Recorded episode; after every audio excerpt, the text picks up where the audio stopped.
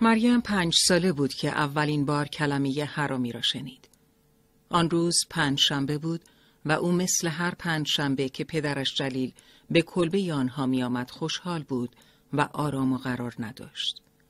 برای وقت گذرانی تا لحظه آمدن او یک صندلی زیر پایش گذاشت تا از قفسه سرویس چینی چایخوری ظریفی را پایین بیاورد.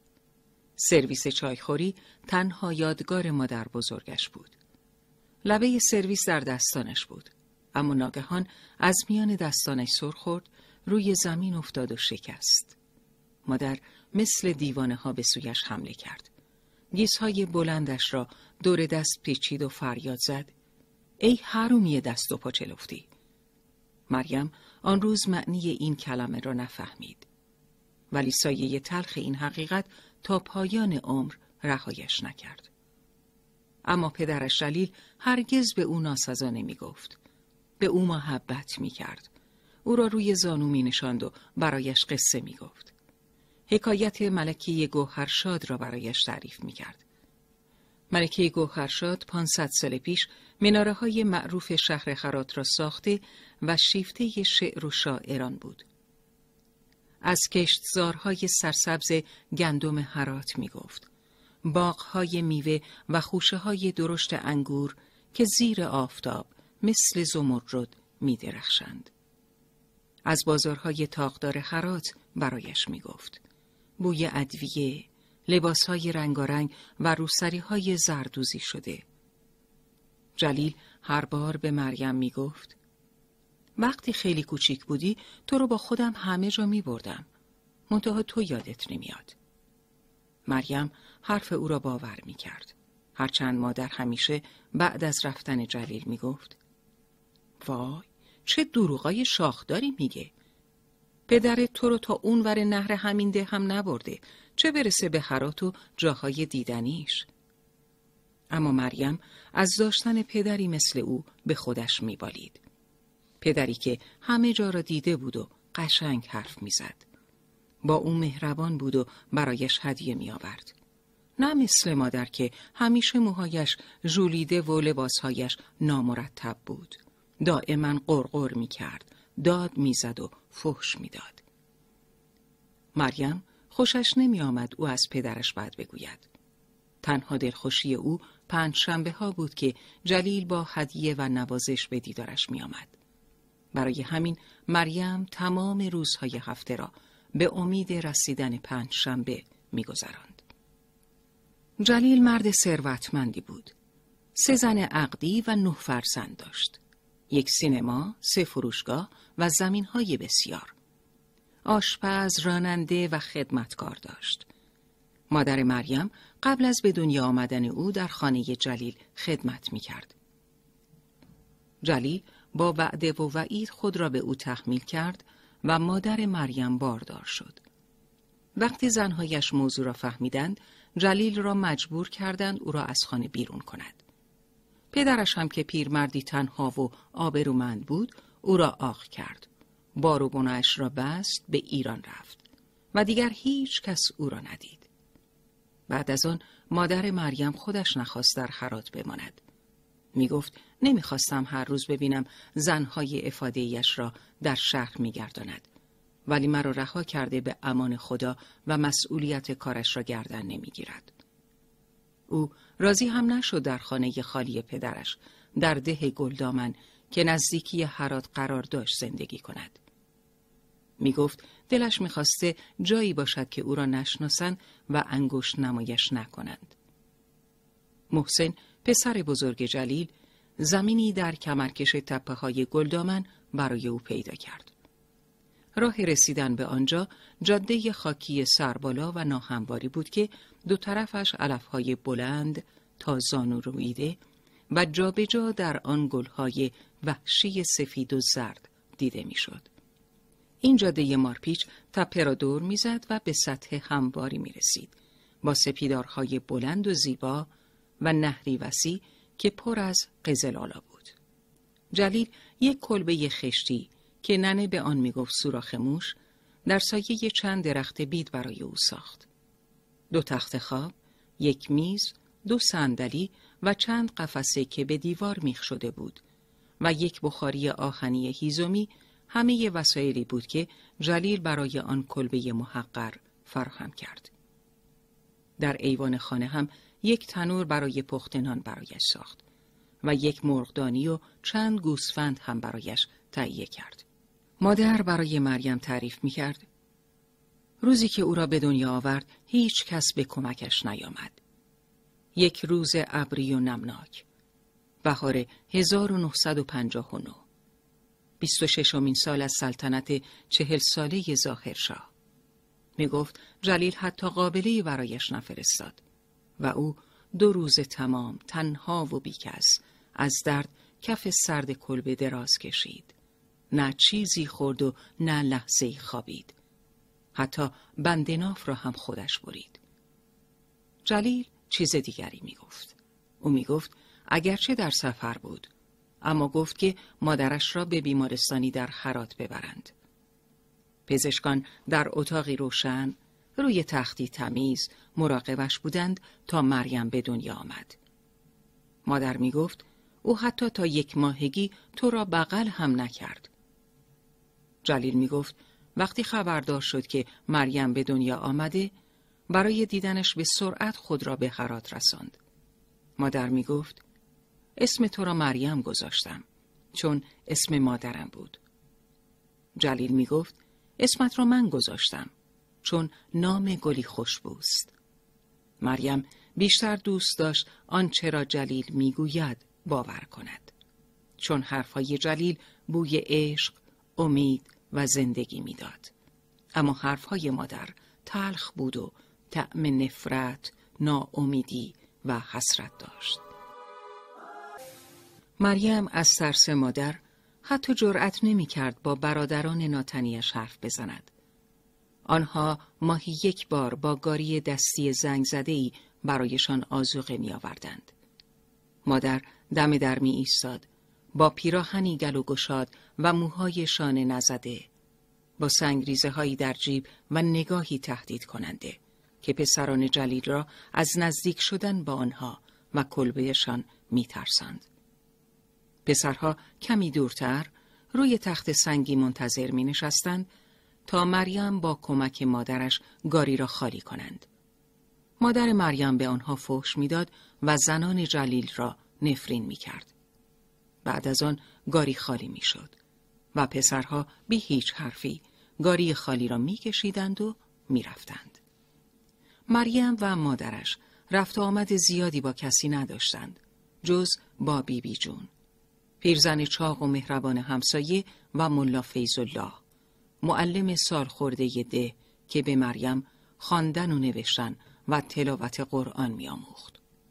ملا پیرمرد لاغری بود با کمر خمیده لبخندی بیدندان ریشه بلند و سفید مریم هر وقت او را می‌دید دست لاغر و استخوانیش را میبوسید او هم موهای مریم را نوازش می‌کرد و به سرش بوسه می‌زد.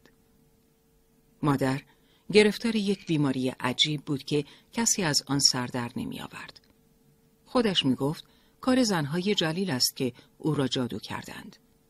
اما پدر می گفت او از روزی که برای کار به خانهش رفت همین جور بود. ناگهان می افتاد.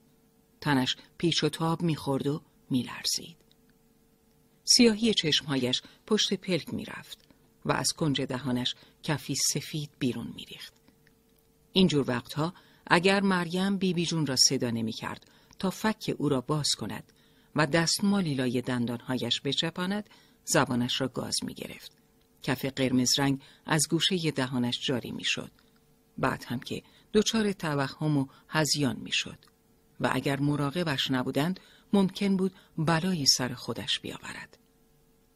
مریم در این مورد حواسش جمع بود و به مادر کمک می کرد.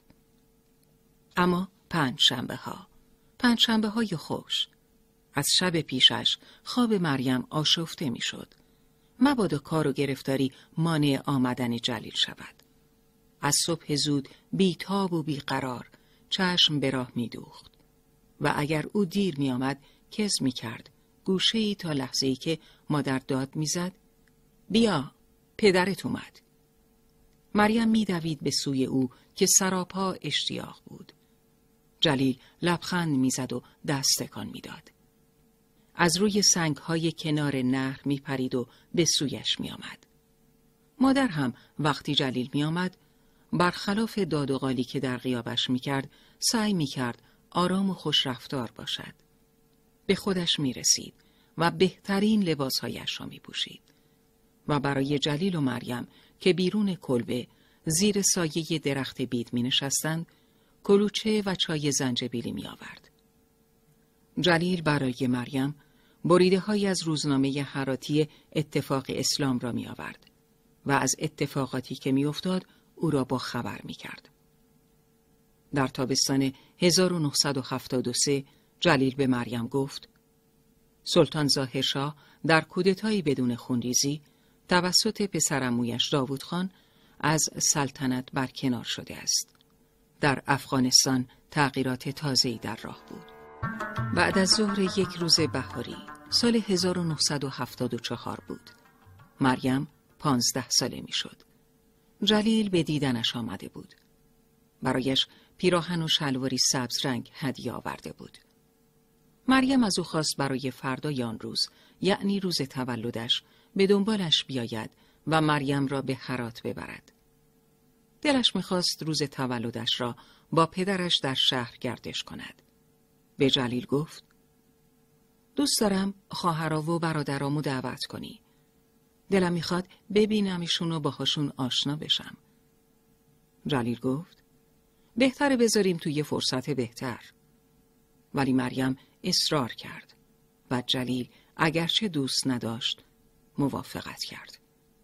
صبح فردا مریم با اشتیاق فراوان از خواب بیدار شد. پیراهن و شلواری که جلیل برایش آورده بود پوشید. روسریش را به سر گذاشت. مادر که او را حاضر برای رفتن دید شروع کرد به اصرار و خواهش. بعد قرولون و سپس تهدید و فوش تا هر طور شده نگذارد مریم به حرات برود. میترسید. میترسید از اینکه شکوه و جلال شهر و زندگی پرزرق و برق پدرش او را هوایی کند و نتواند دیگر او را در آن آلونک کوچک و ده دور افتاده نگه دارد. از اینکه برای همیشه او و آرامش زندگیشان را از دست بدهد. او را به شیوه خاص خودش دوست داشت و از زندگی بدون مریم وحشت داشت. اما مریم بی به او که داد می‌زد و صدایش می‌کرد سرخوش و سبکبال مثل پروانه بازیگوش به سوی نهر رفت به سمت وعدگاهش با جلیل و شاید حتی نشنید که مادر می گفت نرو مریم نرو اونی که دلسوز واقعیت منم. اون فقط ادای دوست داشتنت رو در میاره. اگه بری من میمیرم. مریم ساعتها کنار نهر منتظر نشست. گاهی بلند می‌شد روی پنجه پا می ایستاد دستها را سایبان چشم می کرد و به جاده چشم می دوخت. گاهی روی علفهای گرم و خشک زیر نور خورشید دراز می کشید. اما از جلیل خبری نشد که نشد.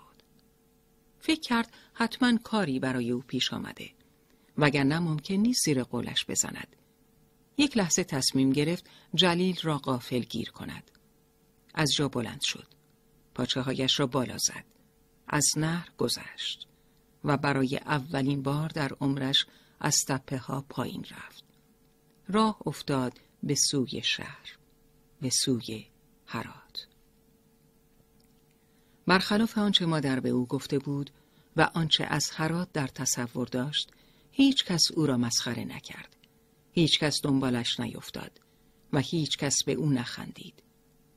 مریم از کنار دست فروش های دورگرد پسر بچه های بازیگوش زنها و مردها گذشت بیان که کسی حتی نگاهش کند او در آن شهر بسیار عادی و معمولی به نظر می آمد.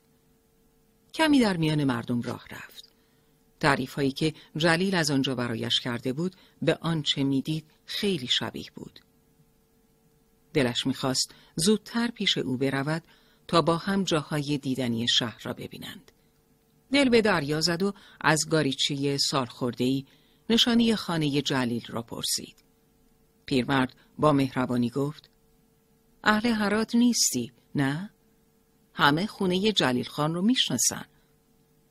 من دارم برمیگردم خونه. امارت جلیل خان سر راهه. می‌تونم تو رو برسونم اونجا. مریم سوار شد. اطرافش را تماشا کرد. همه چیز برایش تازگی داشت. مغازه ها، عطاری ها، مردانی که روی تخت های فرش شده جلوی قهوه خانه نشسته بودند، چای می نوشیدند، قلیان می کشیدند. زنانی که مشغول خرید بودند. آنچنان سرگرم تماشا بود که نفهمید چه مسیر طولانی را طی کرده است. با صدای پیرمرد به خود آمد. بفرما دختر جون این خونه جلیل خان اینم ماشینش. به در امارت جلیل رسید. در زد و منتظر ماند. از بالای دیوارهای بلند باغ نوک درختان سرو دیده می‌شد. مریم گردن کشیده و محو تماشا بود. زن جوانی در را به رویش باز کرد. مریم خودش را معرفی کرد. زن با حالت دست به او گفت که دم در منتظر بماند و در را به رویش بست. چند دقیقه بعد مرد جوانی جلوی در آمد. با صدای آرام گفت من راننده جلیل خانم. جلیل خان برای کاری رفته بیرون و ممکنه چند روزی بر نگرده. بیا بریم من تو رو میرسونم خونتون. مریم گفت تا پدرمو نبینم بر نمیگردم. اون با من قرار داشت. حتما میاد.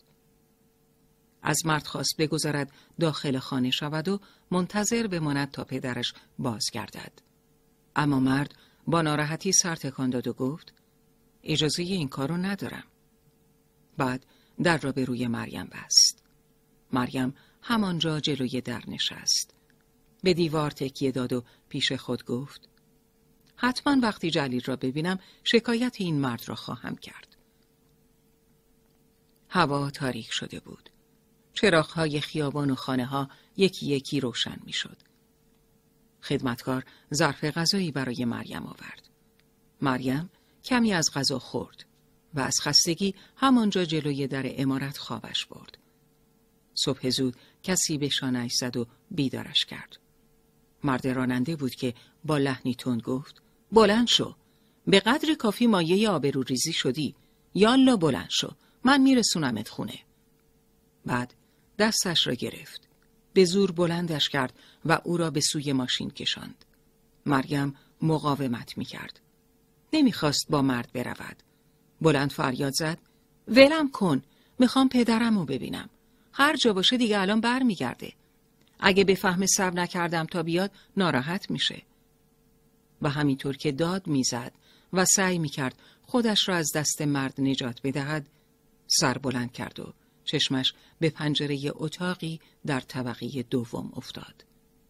ناگهان صورت جلیل خان را پشت شیشه دید که به سرعت خود را کنار کشید و از نظر ناپدید شد.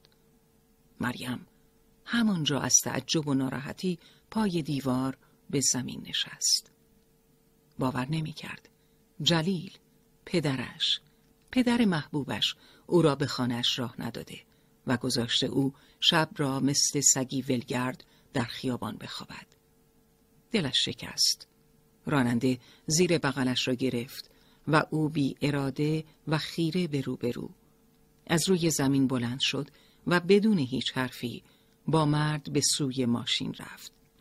تمام طول راه گریه کرد و به روزهایی فکر کرد که چطور بیتاب آمدن جلیل و دیدنش بود. حس می کرد غرورش شکسته. از خودش لجش گرفت که چقدر ابلهانه حرفهای تو خالی و زبانبازی های جلیل را باور کرده بود. مادر راست می گفت. مریم سهم بسیار ناچیزی از زندگی جلیل داشت. وقتی رسیدند راننده ماشین را نزدیک خانه نگه داشت. کنار درخت بیدی که مادر بیشتر وقتها صندلیاش را زیر سایش میگذاشت مینشست آنجا و چرت می‌زد. مریم در ماشین را باز کرد و بدون کلامی پیاده شد. حتم داشت آن وقت روز مادر را آنجا روی صندلیاش خواهد دید. ناگهان باد تندی وزید و شاخه های آویزان بید مجنون را چون پرده ای از هم باز کرد. مریم با چشمهایی که خیره مانده بود صندلی مادر را واژگون بر زمین دید. بالای آن تنابی آویخت از شاخه بید دید که مادر در انتهای تناب در هوا تاب می‌خورد. مادر را در گورستان ده خاک کردند. جلیل برای حفظ ظاهر جلوی مردم ده به مریم توجه زیادی نشان داد. بعد از مراسم خرت های او را جمع کرد در چمدانی گذاشت. کنارش نشست و نوازشش کرد. عصران روز آنها به سمت شهر حرکت کردند. جلیل در راه به او گفت که اتاقی برایش در خانه آماده کرده است که از پنجرش می‌تواند منظره باغ را تماشا کند. به او گفت شبها که پنجره اتاقش را باز کند می تواند عطر گلهای شبو را استشمام کند. تمام طول راه جلیل حرف زد و مریم ساکت بود. هیچ نمی گفت. از شیشه ماشین بیرون را نگاه می کرد. و گویی با گوشهای مادرش حرفهای جلیل را می شنید. به خانه جلیل که رسیدند دست جلیل روی شانه مریم بود. با هم از دروازه عبور کردند که دو روز پیش مریم چشم به راه دیدن جلیل تا صبح کنارش خوابیده بود. دو روز پیش او هیچ آرزویی نداشت جز اینکه شانه به شانه جلیل در باغ آن خانه قدم بزند. اما امروز که در کنار پدرش از روی سنگفرش های خاکستری از میان چمنها و گلهای سرخ و درختان سرو باغ عبور می کرد. سرد و خالی از هر احساسی با غروری شکسته و دلی رنجیده حتی سر بلند نمی کرد. چشم به زمین و پاهایش دوخته بود. فکر می کرد چقدر زمان لازم است و چقدر حمایت از جانب جلیل تا شاید فراموش کند آن شب را. در کنار جلیل وارد امارت شدند. از پله های مفروش آن بالا رفتند تا به اتاقی رسیدند. جلیل گفت اینجا قبلا اتاق مهمون بود. از این به بعد اتاق تو مریم جون. اتاقی که جلیل برای مریم در نظر گرفته بود بزرگ و روشن بود. با پنجره بزرگ و پرده های مخمن آبی که از دو طرف با روبانهایی جمع شده بود. فرش دست بافت زیبایی کف اتاق پهن بود و گوشه اتاق تخت خوابی با رو تختی گلدار دیده می‌شد. مریم در تمام طول شبانه روز جز برای استفاده از دستشویی از اتاق بیرون نمی رفت. غذایش را خدمتکار به اتاقش می آورد. با هیچ کس حرف نمی زد و کسی سراغش نمی آمد. فقط یک بار ملا فیضالله به دیدنش آمد. مریم او را از پنجره دید و دوان دوان به پیشوازش رفت. پیش هم در اتاق نشستند. چای نوشیدند. حرف زدند. و مریم از سر دلتنگی سرش را روی زانوی ملا گذاشت و گریه کرد.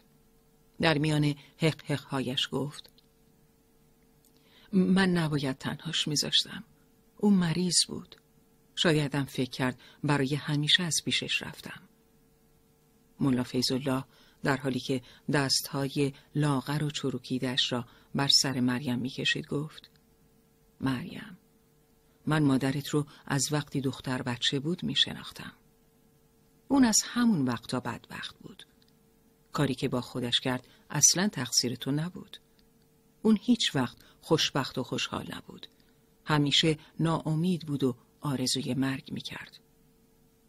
مریم اگرچه دلش می‌خواست این حرف را باور کند اما هر چه می‌کرد نمی‌توانست. عصر یک هفته بعد کسی در اتاق را زد.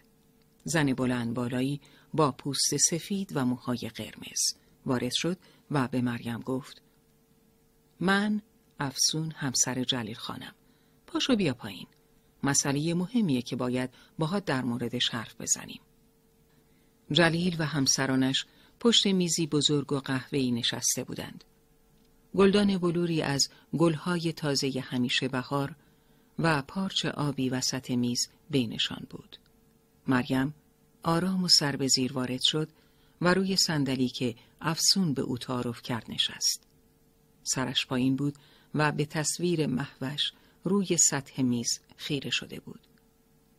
یکی از همسران جلیل رو به مریم کرد و گفت امیدوارم حالت بهتر باشه دختر جان. غم بزرگیه. حتما برات خیلی سخت بوده. اما چه میشه کرد؟ اتفاقی بود که افتاده. و دوتای دیگر با حرکت سر تایید کردند. مریم سر بلند کرد و نگاهی به آنها کرد. آن سه نگاهی رد و بدل کردند. و خدیجه که از همه مسنتر و زنی سبز رو بود گفت خب ما تو رو صدا کردیم به اینجا بیای که خبر خوبی بهت بدیم تو یه خواستگار داری مریم با تعجب گفت یه یه چی؟ و این بار افسون جواب داد یه خواستگار. اسمش رشیده. تو کابل خونه ای دو طبقه داره. کفاشه. نه از این کفاشای خیابونی. نه. مغازه داره و برای آدمای مهم کفش میدوزه. البته کمی از تو مسنتره اما خیال نکنم بیشتر از چهل سالش باشه. حد اکثر چهل و پنج سال. تو هم که پونزده سالته. بهترین سن ازدواج برای هر دختری. اونم مثل تو خیلی سختی کشیده. زنش ده سال پیش موقع زایمان مرده. پسری سه سال پیش تو دریاچه غرق شده. مریم میان حرفش برید به جلیل نگاه کرد. جلیل به پارچه آب زل زده و لبش را می جوید. مریم بلند گفت چرا چیزی نمیگی؟ چرا نمیگی بهشون که نمی‌ذاری با من این کارو بکنن؟ بهشون بگو نمی‌ذاری. افسون گفت راستش پدر جواب مثبت به اونا داده. رشیدم اینجا تو حراته و مراسم عقد فردا صبح انجام میشه. بعد از ظهر با اتوبوس با هم به کابل میرین. میری خونه خودت. مریم جون تو که نمی‌تونی همه عمرت اینجا بمونی. از خودت خونه نمی‌خوای؟ بچه و خانواده؟ هر کدام چیزی می‌گفتند. ولی مریم دیگر هیچ نمیشنید. سر به زیر انداخت. به تصویرش روی میز نگاه کرد که با بخار نفسش از روی سطح میز محو می‌شد. صبح روز بعد پیراهنی به مریم دادند. روسری سبزی هم بر سرش انداختند. او را به اتاقی بردند که دو مرد شاهد و یک ملا پشت میزی به انتظار نشسته بودند. جلیل صندلی را برای مریم عقب کشید. مریم بیان که نگاهش کند نشست. زنهای جلیل هم کنار مریم نشستند. رشید را صدا زدند. با ورود او فضای اتاق پر شد از بوی سیگار و اتکلونی تند. مریم از گوشه چشم نگاهی به رشید انداخت. رشید چهارشانه و قد بلند بود. پاهای سنگینش را روی زمین میکوبید و به سمت صندلی کنار مریم آمد. با نفس پرسر و صدایش نشست. ملا خطبه را خواند و مریم که انتخاب دیگری نداشت بعد از سه بار به هیچ احساسی بله را گفت و در آینه ای که به دستش دادند اول صورت بی آرایش، ابروهای بی حالت، موهای لخت و چشمهای سبز نزدیک به هم و خالی از نشاط خود را نگاه کرد. و بعد صورت گنده، سرخ و چارگوش رشید را با دماغی عقابی و چشمهای آبگون و خون گرفته. خط موهایی بسیار پایین آنچنان که تا ابروهای پرپشتش بیش از دو انگشت فاصله نمانده بود. با موهای انبوه و زبر فلفل نمکی. مریم در دفتری که جلوش گذاشتن کنار اسمش را امضا کرد. همه به او تبریک گفتند و او حتی سرش را بلند نکرد. رشید در اتوبوس منتظر مریم نشسته بود و مریم و جلیل بیرون از اتوبوس در حال ودا بودند. جلیل با لحنی مهربان و دلجویانه به مریم می گفت کابل جای قشنگیه. حتی قشنگتر از هرات. منم میام دیدنت. میام کابل دیدن تو دوتایی. مریم گفت نه نه نه یا نمی‌خوام ببینمت. نمی‌خوام هیچ خبری ازت بشنوم. توی این همه سال از وجود من خجالت میکشیدی ولی برای من تو همه دلخوشیم بودی. چطور تونستی اینطوری منو از سرت باز کنی؟ هیچ وقت نمیبخشمت. هیچ وقت. و رو برگرداند و به سمت اتوبوس رفت. صدای جلیل را از پشت سرش شنید که می‌گفت مریم اینجوری نرو خواهش می‌کنم. مریم بی سوار اتوبوس شد. از گوشه چشم می‌دید که جلیل کف دستهایش را به شیشه میکوبد و صدایش می‌کند. اعتنایی نکرد. زمانی که اتوبوس حرکت کرد و از جا کنده شد حتی سر برنگرداند تا جلیل را ببیند جلیل کنار اتوبوس میدوید و میان گرد و خاک و دود اگزوز ناپدید می‌شد. نزدیک غروب روز بعد به خانه رشید رسیدند. رشید همینطور که در چوبی جلوی خانه را باز می کرد با لحجه کابلی گفت باغ وحش و پارک نزدیک اینجاست. چند تا کوچه اون طرفتر. مریم به لحجه او عادت نداشت و برای اینکه بفهمد چه می‌گوید باید دقت می‌کرد. او خیابانی را که خانه رشید در آن قرار داشت ارزیابی کرد. خانه ها کنار هم چپیده بودند و دیوار مشترک داشتند. آب گلالود و کثیفی در جوی کنار پیاده رو روان بود. جا به جا در خیابان کپه های زباله به چشم می‌خورد که پر از مگس بود. رشید در خانه را باز کرد. مریم خود را در حیاتی آشفته دید که در کنج سمت راستش یک مسترا و در سمت چپ چاهی با تلمبه دستی قرار داشت. وارد خانه شدند. یک راهرو و یک نشیمن به اضافه آشپزخانه در طبقه پایین بود. مریم در آنجا احساس غریبی کرد. بی اختیار اشکش سرازیر شد. رشید با اوقات تلخی دستمالی به او داد. سیگاری روشن کرد و همینطور که به دیوار تکیه داده بود مریم را تماشا کرد. مریم دستمال را به چشمانش فشرد و گفت می‌خوام برگردم خونمون.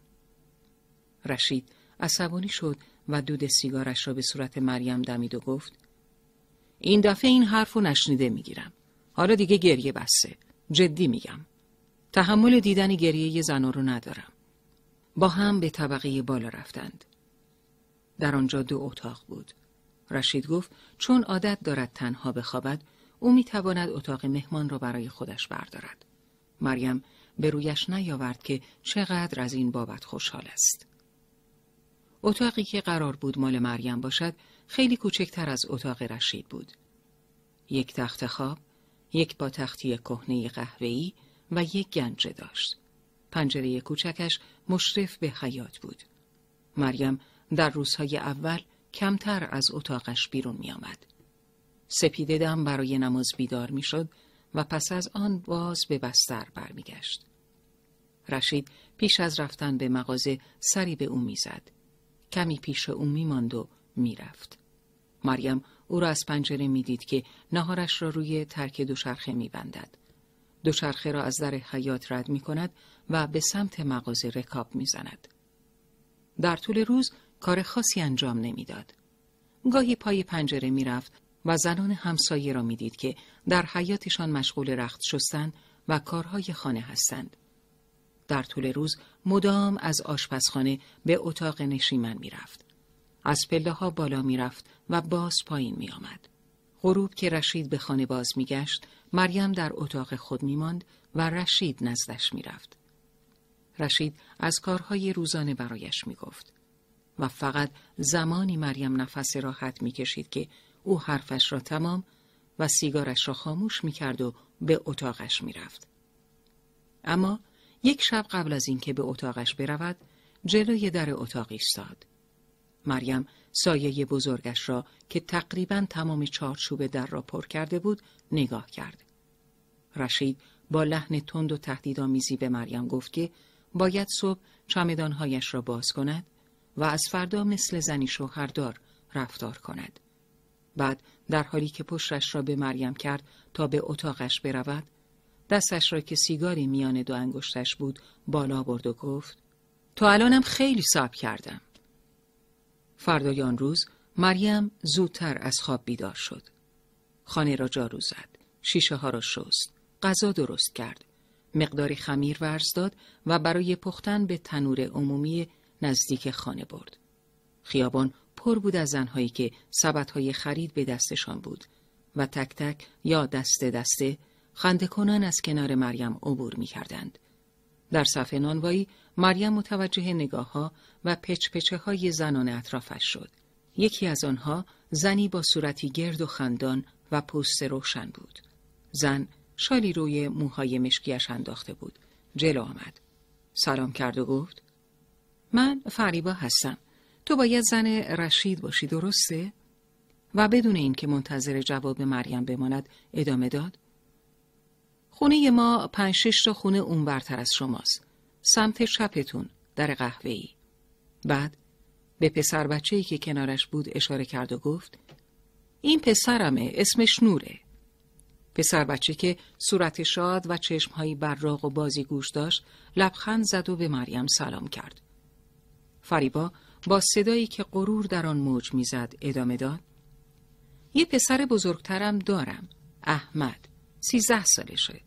و چون نوبتش شد جلو رفت و به مریم گفت یه بار باید بیای پیش ما یه فنجون چای با کلوچه بخوریم. بعد یک دستش را دور دهانش گذاشت آهسته گفت کلوچه های من حرف نداره و چشمکی زد و رفت شب که رشید به خانه آمد پاکتی در دست داشت مریم با آفتاب لگنی به اتاق نشیمن آمد. کنار رشید نشست. روی دستهای رشید آب ریخت و بعد حولهی به او داد و سفره را پهن کرد. رشید کنار سفره نشست و به مریم گفت فردا جمعه است. با یه گردش موافقی؟ مریم لبخند زد و سرش را با خوشحالی تکان داد. رشید دست در پاکت کرد و چیزی از داخلش بیرون آورد. به مریم گفت من اهل جایی هستم که صورت زن رو فقط مال شوهر می‌دونن. این حرف یادت بمونه. چادر و روبند را به دست مریم داد و گفت با این مسئله که مشکلی نداری. مریم سکوت کرد. رشید لبخند زد و گفت خوبه. خوبه که حرف همو می‌فهمیم. مریم قبلا چادر و برغه نپوشیده بود. صورت پوش هلاییدار دور سرش میچسبید و سنگینی می‌کرد. و دنیا از پشت توری مشبک آن جور عجیبی بود. با آن توی اتاق راه می‌رفت و مدام پایش به لبه های آن گیر می‌کرد و سکندری می‌خورد. رشید گفت نگران نباش به زودی بهش عادت می‌کنی. صبح سوار اتوبوس شدند و به جایی رفتند که رشید می‌گفت پارک شهر نو است. آنجا پر بود از بچه هایی که سوار تاب بودند یا والیبال بازی می‌کردند. از گوشه و کنار پسر بچه ها بادبادک های رنگی به آسمان فرستاده بودند. بادبادک ها با باد کله می کردند و در آسمان آبی و شفاف می رقصیدند. صدای شادی و خنده بچه ها و زنها و مردهایی که بلند بلند حرف می زدند از هر گوشه شنیده می شد. رشید مریم را برای نهار به کبابی کوچکی نزدیک مسجد برد. مریم که اولین بارش بود به رستوران می‌رفت برایش جالب بود. این همه آدم کنار هم نشستند و غذا می‌خورند. کابل پر جمعیت تر از هرات بود با ساختمان های بلندتر و اتومبیل های بیشتر. رشید گهگاه با مغازدارها سلام و احوال پرسی می کرد. اما مریم را به آنها معرفی نمی کرد.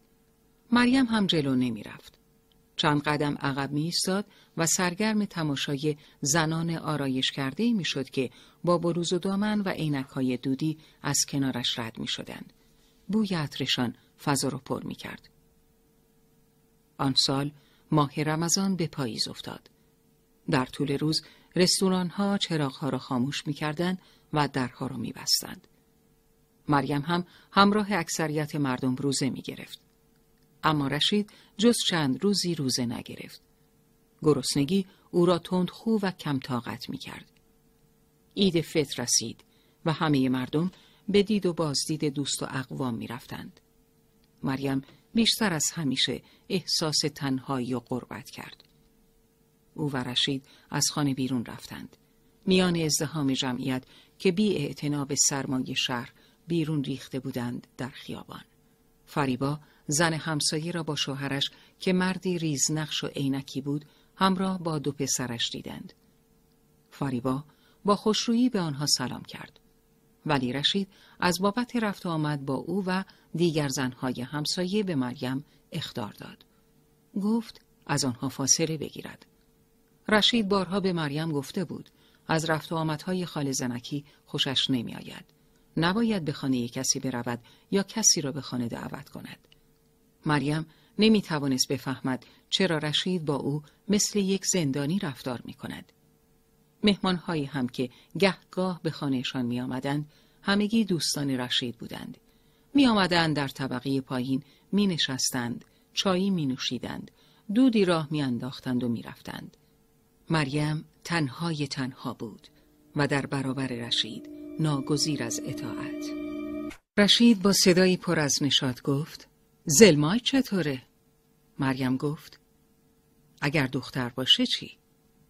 رشید صورتش را جمع کرد و دستش را مثل اینکه بخواهد مگسی را از خود دور کند در هوا تکان داد و گفت اگه دختر باشه که نیست اسمش را هر چی دلت خواست بذار مریم آرزو می کرد کاش رشید این امید را در دل نپروراند مدام نگوید بچهشان پسر است او از بارداریش خوشحال بود اما توقع رشید را باری بر دوش خود می‌دید. فردایان روز مریم با صدای اره و چکش از خواب پرید. به حیات رفت. آن شب برف سنگینی باریده و کابل را سفید پوش کرده بود. از دودکش خانه ها باریکه دود به هوا برمیخواست. سکوت وهمالود آن صبح برفی را خشخش اره رشید و قارقار کلاخ در هم می شکست. مریم آهسته و با احتیاط به گوشه حیات رفت. در انباری را باز کرد. رشید را دید که میخی را از کنج لبش برداشت و روی تخته گذاشت. به صدای پای مریم سر بلند کرد و خنده کنان گفت پسرم گهواره می‌خواد یه گهواره خوب و محکم مثل خودش و با چکش روی میخ کوبید. مریم تا آن روز به حمام عمومی نرفته بود. رفتن به حمام فکر و پیشنهاد رشید بود. می گفت چیزی خوشایندتر از بیرون آمدن از حمام در هوای خنک نیست. در حمام اطراف مریم پر از سایه هایی بود که در بخار این سو و آن سو می رفتند. صدای شلپ شلپ پاها، جیغ و خنده از هر طرف شنیده می شد. مریم کنجی کس کرده بود. دردی عجیب به سراغش آمده بود. کمی بعد خون روان شد.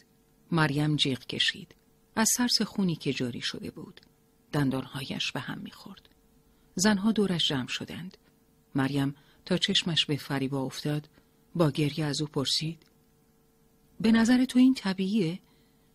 و فریبا در حالی که دستش را زیر شانه های مریم میگذاشت تا بلندش کند با لحنی دلداری دهنده گفت نه ترس عزیزم بلند شو. بعد آهسته گفت نه طبیعی نیست. از پیش دکتر که برگشتند مریم روی کاناپه دراز کشید. رشید رویش لحافی انداخت. رفتار رشید خشک و عصبی بود. به حالت اعتراض گفت این دیگه چه جور جوابیه به دکتر حق ویزیت میدی و توقع جواب داری نه اینکه بگه هرچه خواست خداست رشید تمام آن روز را در اتاقش نشست و سیگار کشید. مریم روی کاناپه دراز کشید و به پاسخ دکتر فکر کرد. هرچه خواست خداست. روزهایی سخت و ملالآور پیش روی مریم بود. رشید بی سختگیر و بدخلق شده بود. رفتارش مثل این بود که مریم به ام به سر خیالیش را از بین برده است. گهواره را نیمه تمام در انبار رها کرد و خانه در سکوتی قریب فرو رفت. رشید بی حرف و ساکت کنار سفره می نشست. غذایش را می خورد. سیگاری می کشید. کمی می نشست. به رادیو گوش می کرد و بعد به اتاقش می رفت. مریم شبی از او پرسید از دست من عصبانی هستی؟ رشید چیزی نگفت و رادیو را روشن کرد. مریم صورتش را کچ کرد و باز پرسید هستی؟ رشید نگاهش کرد. خشک و جدی گفت چرا باید عصبانی باشم؟ مریم گفت نمی‌دونم. از وقتی اون اتفاق افتاد. یعنی از وقتی بچه رشید میان حرفش پرید و گفت می‌خوام رادیو گوش کنم و صدای رادیو را زیاد کرد. سال 1978 بود. مریم 19 سالش می‌شد. در آن سال مردی به نام میر اکبر خیبر را به قتل رساندند. در کابل تظاهرات بزرگی به پا شد و همه مردم به خیابان ریختند. مریم و رشید هم به خیابان آمدند و به همسایه ها ملحق شدند. رشید می گفت میر اکبر کمونیست برجسته ای بود. مریم معنای کمونیست را نمی‌دانست و از رشید معنایش را پرسید. رشید که مدتها بود با مریم درست و حسابی حرفم نمی‌زد بدون اینکه نگاهش کند گفت با اینم نمی‌دونی همه می‌دونن کمونیست یعنی کسی که معتقد به مارکسیست باشه مریم پرسید منظورم این بود که چی می‌خوان عقیدهشون چیه رشید شروع کرد به مسخره کردن مریم و گفت تو چی می‌دونی مخت خالی خالیه هیچ اطلاعاتی توش نیست مریم ساکت شد و دیگر هیچ نگفت. در این چهار سال خوب یاد گرفته بود مدارا کند. تمسخر و نادیده گرفته شدن را تحمل کند و دم نزند. چند سال گذشت و چند بار دیگر امید بچه دار شدن مریم به باد رفت. با هر بار سخت و هر مراجعه به دکتر ناامیدتر از قبل می‌شد. رشید هم برای روترش کردن و دعوا کردن با مریم هر بار بهانه تازه پیدا می کرد. تلاش های مریم برای خوشنود کردنش هیچ نتیجه ای نداشت. او مریم را مسبب سقط فرزندانش و از این رو سربار زندگی خود می دانست. مریم تمام روز را صرف پختن غذای دلخواه رشید، شستن لباسها و مرتب کردن خانه می کرد. یک بار برای جلب توجه او لوازم آرایش خرید و خودش را آراست. اما رشید که به خانه آمد آنچنان نگاه تمسخرآمیزی به او کرد که به دستشویی رفت و اشکهایش با آب و صابون و ماتیک و سرمه مخلوط شد. مریم هرچه بیشتر تلاش می کرد تا رشید را خوشنود کند کمتر نتیجه می گرفت. تسلیم شدنش در برابر خواسته ها و نیازهای او کفایت نمی کرد. چون نمی توانست به او پسر بدهد. حالا مریم جز سربار چیز دیگری برای رشید نبود. آن روز هم رشید و مریم مثل باقی روزها بی حرف و گفتگو سر سفره نشسته بودند. رشید با دست مقداری پلو مشت کرد و در دهان گذاشت. یکی دو بار جوید و بعد چهرش در هم رفت. مریم با نگرانی پرسید چی شده؟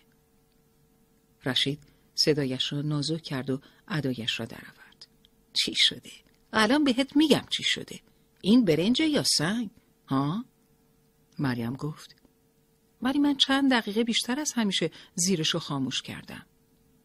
رشید نگاه تندی به او کرد و گفت دروغ میگی با پررویی دروغ میگی.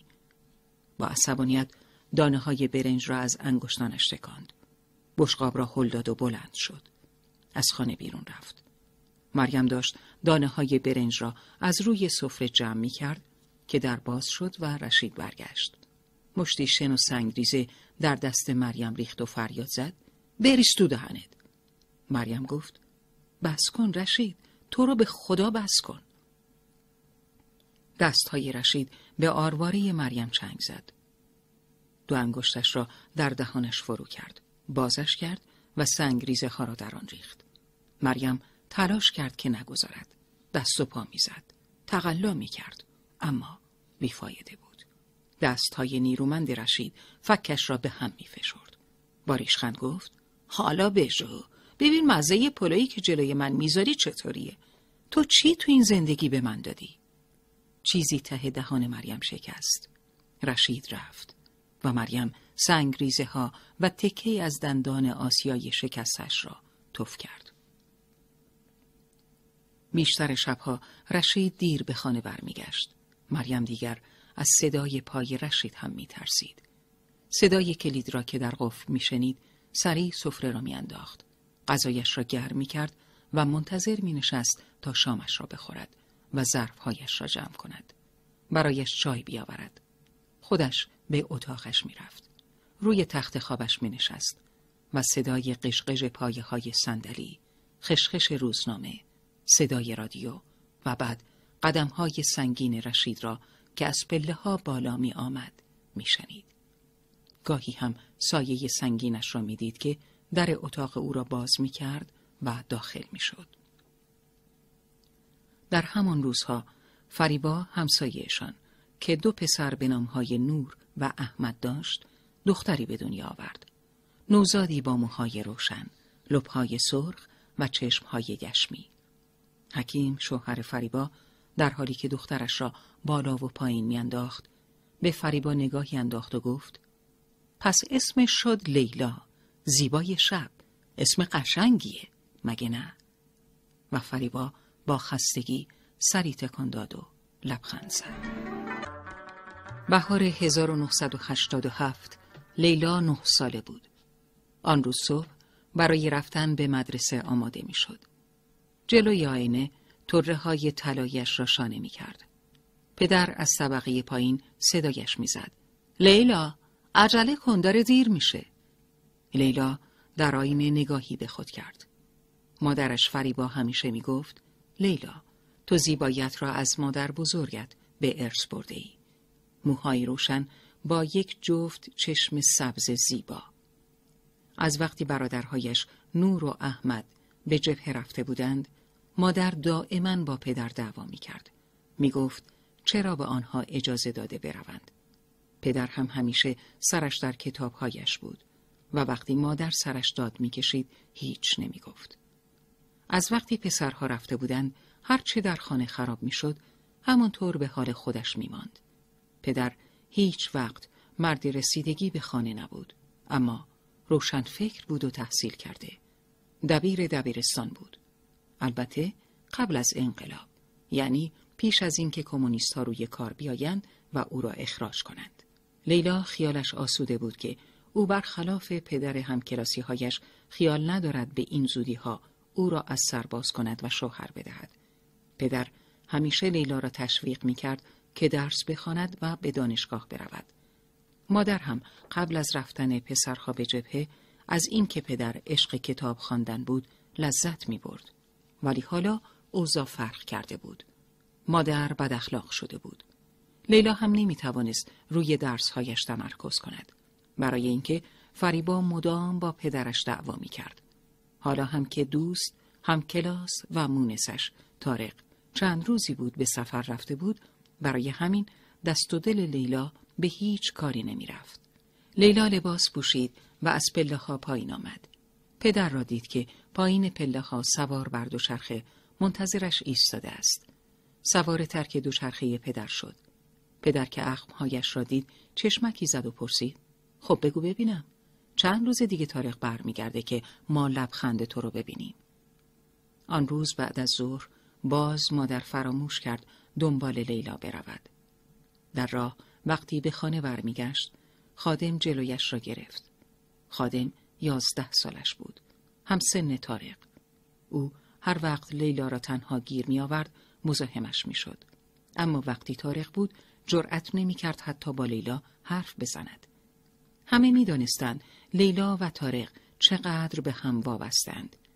لیلا سعی کرد او را ندیده بگیرد و وارد خانه شد. مادر طبق معمول در اتاقش بود و در اتاق را بسته بود. این اواخر کم پیش می آمد لیلا او را سر حال ببیند. یا خواب بود یا در اتاقش می ماند و بیرون نمی آمد. گاهی که سر حال بود زنهای همسایه را به چای و شیرینی دعوت می کرد و ماجراهایی از آشنایی و ازدواج با پدر را با آب و تاب برایشان تعریف می کرد. وقتی مادر از پدر حرف می‌زد، لیلا خوشحال می‌شد. می‌فهمید مادر هنوز پدر را دوست دارد. هرچند در اتاقی جدا میخوابید و با پدر خوش رفتاری نمی کرد. اما دیگر خیلی کم پیش می آمد که او سر حال باشد. لیلا در اتاق مادر را باز کرد و داخل شد. کمی ایستاد تا چشمش به تاریکی عادت کند. اتاق طبق معمول به هم ریخته و نامرتب بود و مادر زیر تری از پتو خوابیده بود. در و دیوار پر بود از عکسهای احمد و نور. روزنامه روی زمین افتاده بود. روزنامه عکسی داشت که در آن مردی با لباده سفید به دست پسر بچه‌ای بدون پا آب نبات چوبی می‌داد. زیر عکس نوشته بود بچه ها قربانیان هدفمند مینهای زمینی شوروی هستند. لیلا روی صندلی کنار تخت مادر نشست. آرام گفت مامان مادر زیر پتو کمی جنبید پاشو مامان ساعت سه شده مادر تکان دیگری خورد بعد با سر و کله و موهای آشفتش از زیر پتو بیرون آمد با چشمهای نیمه بسته و صدایی گرفته گفت مدرسه چطور بود؟ لیلا دلخور جواب داد. قرار بود بیای دنبالم. می‌خواستم بیام. ببخشید. خواب موندم. موقع برگشتن خادم مزاحمم شد. اگه می اومدی جرأت نمی کرد اذیتم کنه. خب دوستت؟ اسمش چی بود؟ تارق کجا بود؟ مامان بهت که گفته بودم. تارق یک هفته از رفته سفر. لیلا بلند شد که از اتاق بیرون برود. صدای مادر را پشت سرش شنید که می‌گفت فردا یادم نمیره بیام قول میدم. لیلا در را باز کرد. پیش از آن که بیرون برود آهسته گفت دیروزم همینو گفتی. و از اتاق خارج شد. یک هفته دیگر گذشت. خبری از تارق نشد. لیلا اسیر فکرهایی پریشان بود. نکنه برای همیشه رفته باشن. نکنه این نقشه بزرگترها بوده که از هم دورمون کنن. نکنه باز یه مین زمینی بهش صدمه زده. همونطور که وقتی پنج ساله بود براش پیش اومد. اون دفعه شانس آورد زنده مون و فقط یه پاشو از دست داد. این فکرها دست از سرش بر نمی داشتند. تا شبی که نور ضعیف چراغ قوه را از پایین خیابان دید. که چند بار خاموش و روشن شد بعد از دو هفته با خیال راحت روی لبه تخت نشست و آن نور زرد دلنشین را تماشا کرد. نور چراغ قوه از شیشه پنجره عبور می کرد و خط باریکی روی فرش اتاقش می انداخت و این یعنی تارق برگشته بود. روز بعد لیلا به در خانه تارق رفت. تارق با سر تراشیده در را به روی لیلا باز کرد. لیلا خنده کنان گفت مگه تو ارتش اسم نوشتی که سرتو تراشیدی؟ و تارق دستی به سر تراشیده و خوشحالت خود کشید و خندید. لیلا با دلخوری ساختگی پرسید چی شد که اینقدر دیر برگشتیم؟ امون مریض بود. بیا تو. تارق از جلوی در کنار رفت. لیلا همه چیز این خانه را دوست داشت. قالیچه های کهنه اتاق نشیمن. روکش چهل تکیه دیوان. میز چوبی قهوه‌ای کنار پنجره و نوری که از پشت پرده تور روی رومیزی سوزندوزیش میافتاد و سندلی ها را که با پشتی مخمل زرشکیشان حس آرامش عجیبی به او می‌دادند. مادر تارق از آشپزخانه پرسید کیه؟ تارق جواب داد لیلا و پدر که در آشپزخانه چای برای خودش میریخت لبخند زد و گفت عروسمونه مادر از کنارش رد شد و گفت هی اینجوری صداش کن تا پاشو از اینجا ببری. مادر تارق برای دیدن لیلا از آشپزخانه بیرون رفت. صورت لیلا را بین دو دستش گرفت و بوسید تا عارفش کرد بنشیند و برایش میوه آورد. پدر و مادر تارق راحت می توانستند جای پدر بزرگ و مادر بزرگ او باشند. مادر تارق او را چهل و چند سالگی به دنیا آورده. پدرش هم حدود شست ساله بود. لیلا خیلی آنها را دوست داشت و از اینکه کنارشان بنشیند و با آنها حرف بزند لذت می برد. مادر تاریخ پرسید حال مادر چطور لیلا؟ گاهی خوبه گاهی بد. مادر تاریخ سرتکان داد و گفت حق داره. برای یه مادر دوری از بچه هاش خیلی سخته. تاریخ پرسید نهار میمونی؟ نه مزاحم نمیشم. مادر تارق گفت باید بمونی. می‌خوام شوربا درست کنم. لیلا همانقدر که دوست داشت در خانه آنها غذا بخورد از غذا خوردن در خانه خودشان بیزار بود. آنها کنار هم با صحبت، خنده و شوخی غذا میخوردند. ولی در خانه خودشان مدتی می‌شد که خبری از دور هم غذا خوردن و گفتگو و آرامش نبود. اصلا در خانه خودشان یا هیچ صدایی نبود یا صدای داد و فریاد مادرش فریبا شنیده می‌شد. لیلا روزهای اول که پای بریده تارق را دیده بود از او پرسید هنوزم بعد از این همه سال درد داره؟ و تارق گفته بود گاهی ساییده میشه بعد جوش و تاول می‌زنه. اما مادرم کرم میماله و بهتر میشه. امروز تارق پای مصنوعیش را به دیوار تکیه داده بود. لیلا بریدگی پایش را از زیر شلوار تا خوردهش دید که سرخ شده و تاول زده. بغز کرد و آرام به تارق گفت دلم برات تنگ شده بود. تارق به جای جواب به چشمهای او نگاه کرد و لبخند زد لیلا نهار را در خانه پر از نشاط تارق گذراند اما شب که شد مثل خیلی شبهای دیگر لیلا میز شام را فقط برای دو نفر چید مادر گفت گرسنش نیست و در اتاق ماند پدر و لیلا تازه سر میز نشسته بودند که در خانه را زدند. لیلا در را باز کرد. مرد غریبه ای پشت در بود. آرام و مهربان سلام کرد و گفت می‌خوام با پدر و مادرت صحبت کنم دختر جان. همان موقع لیلا دست پدر را روی شانه خود حس کرد که به آرامی او را از جلوی در کنار کشید و گفت لیلا جان برو طبقه بالا برو عزیزم مادر به شنیدن صدای در از اتاقش بیرون آمد. خودش را به طبقه پایین رساند. لیلا بالا رفت و از بالای پلکان سرک کشید و دید که غریبه پیش پدر و مادرش نشسته است. پدر از جایش بلند شد تا برای مرد غریبه چای بیاورد. اما مرد گفت باید زود برود. از شهره پدر و مادر نگرانی میبارید. مرد به آنها چیزی گفت. صورت پدر سفید و بیرنگ شد. مادر جیغ زد و موهایش را کند و پدر هر چه کرد نتوانست آرامش کند. صبح روز بعد زنهای همسایه به خانهشان ریختند. همهشان لباس سیاه به تن کرده و چند نفرشان که با مادر تر بودند در آشپزخانه تدارک شام ختم را می‌دیدند. مادر با صورت پف کرده روی کاناپه نشسته بود و به روبرو خیره شده بود. چشمهایش خالی از نگاه بود. انگار هیچ نمی‌دید. لیلا جلوی مادر روی زمین نشست و دستهایش را گرفت. مامان. چشمهای مادر پایین آمد. پلک زد.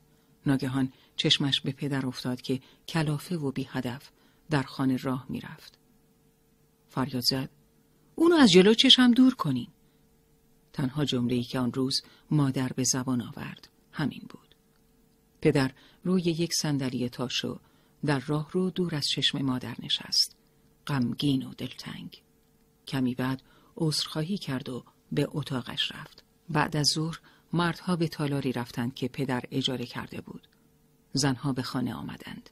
مریم زن رشید هم با چادری مشکی وارد شد و روی زمین کنار دیوار روبروی لیلا نشست. از آخرین باری که لیلا او را دیده بود خیلی شکسته تر به نظر می رسید.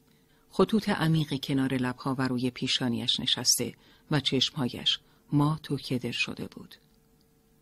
مریم با سر به فریبا سلام کرد و فریبا که گهواره وار به پس و پیشتاب می‌خورد با چشمهایی سرخ و پف کرده نگاهی به او انداخت و جوابش را داد.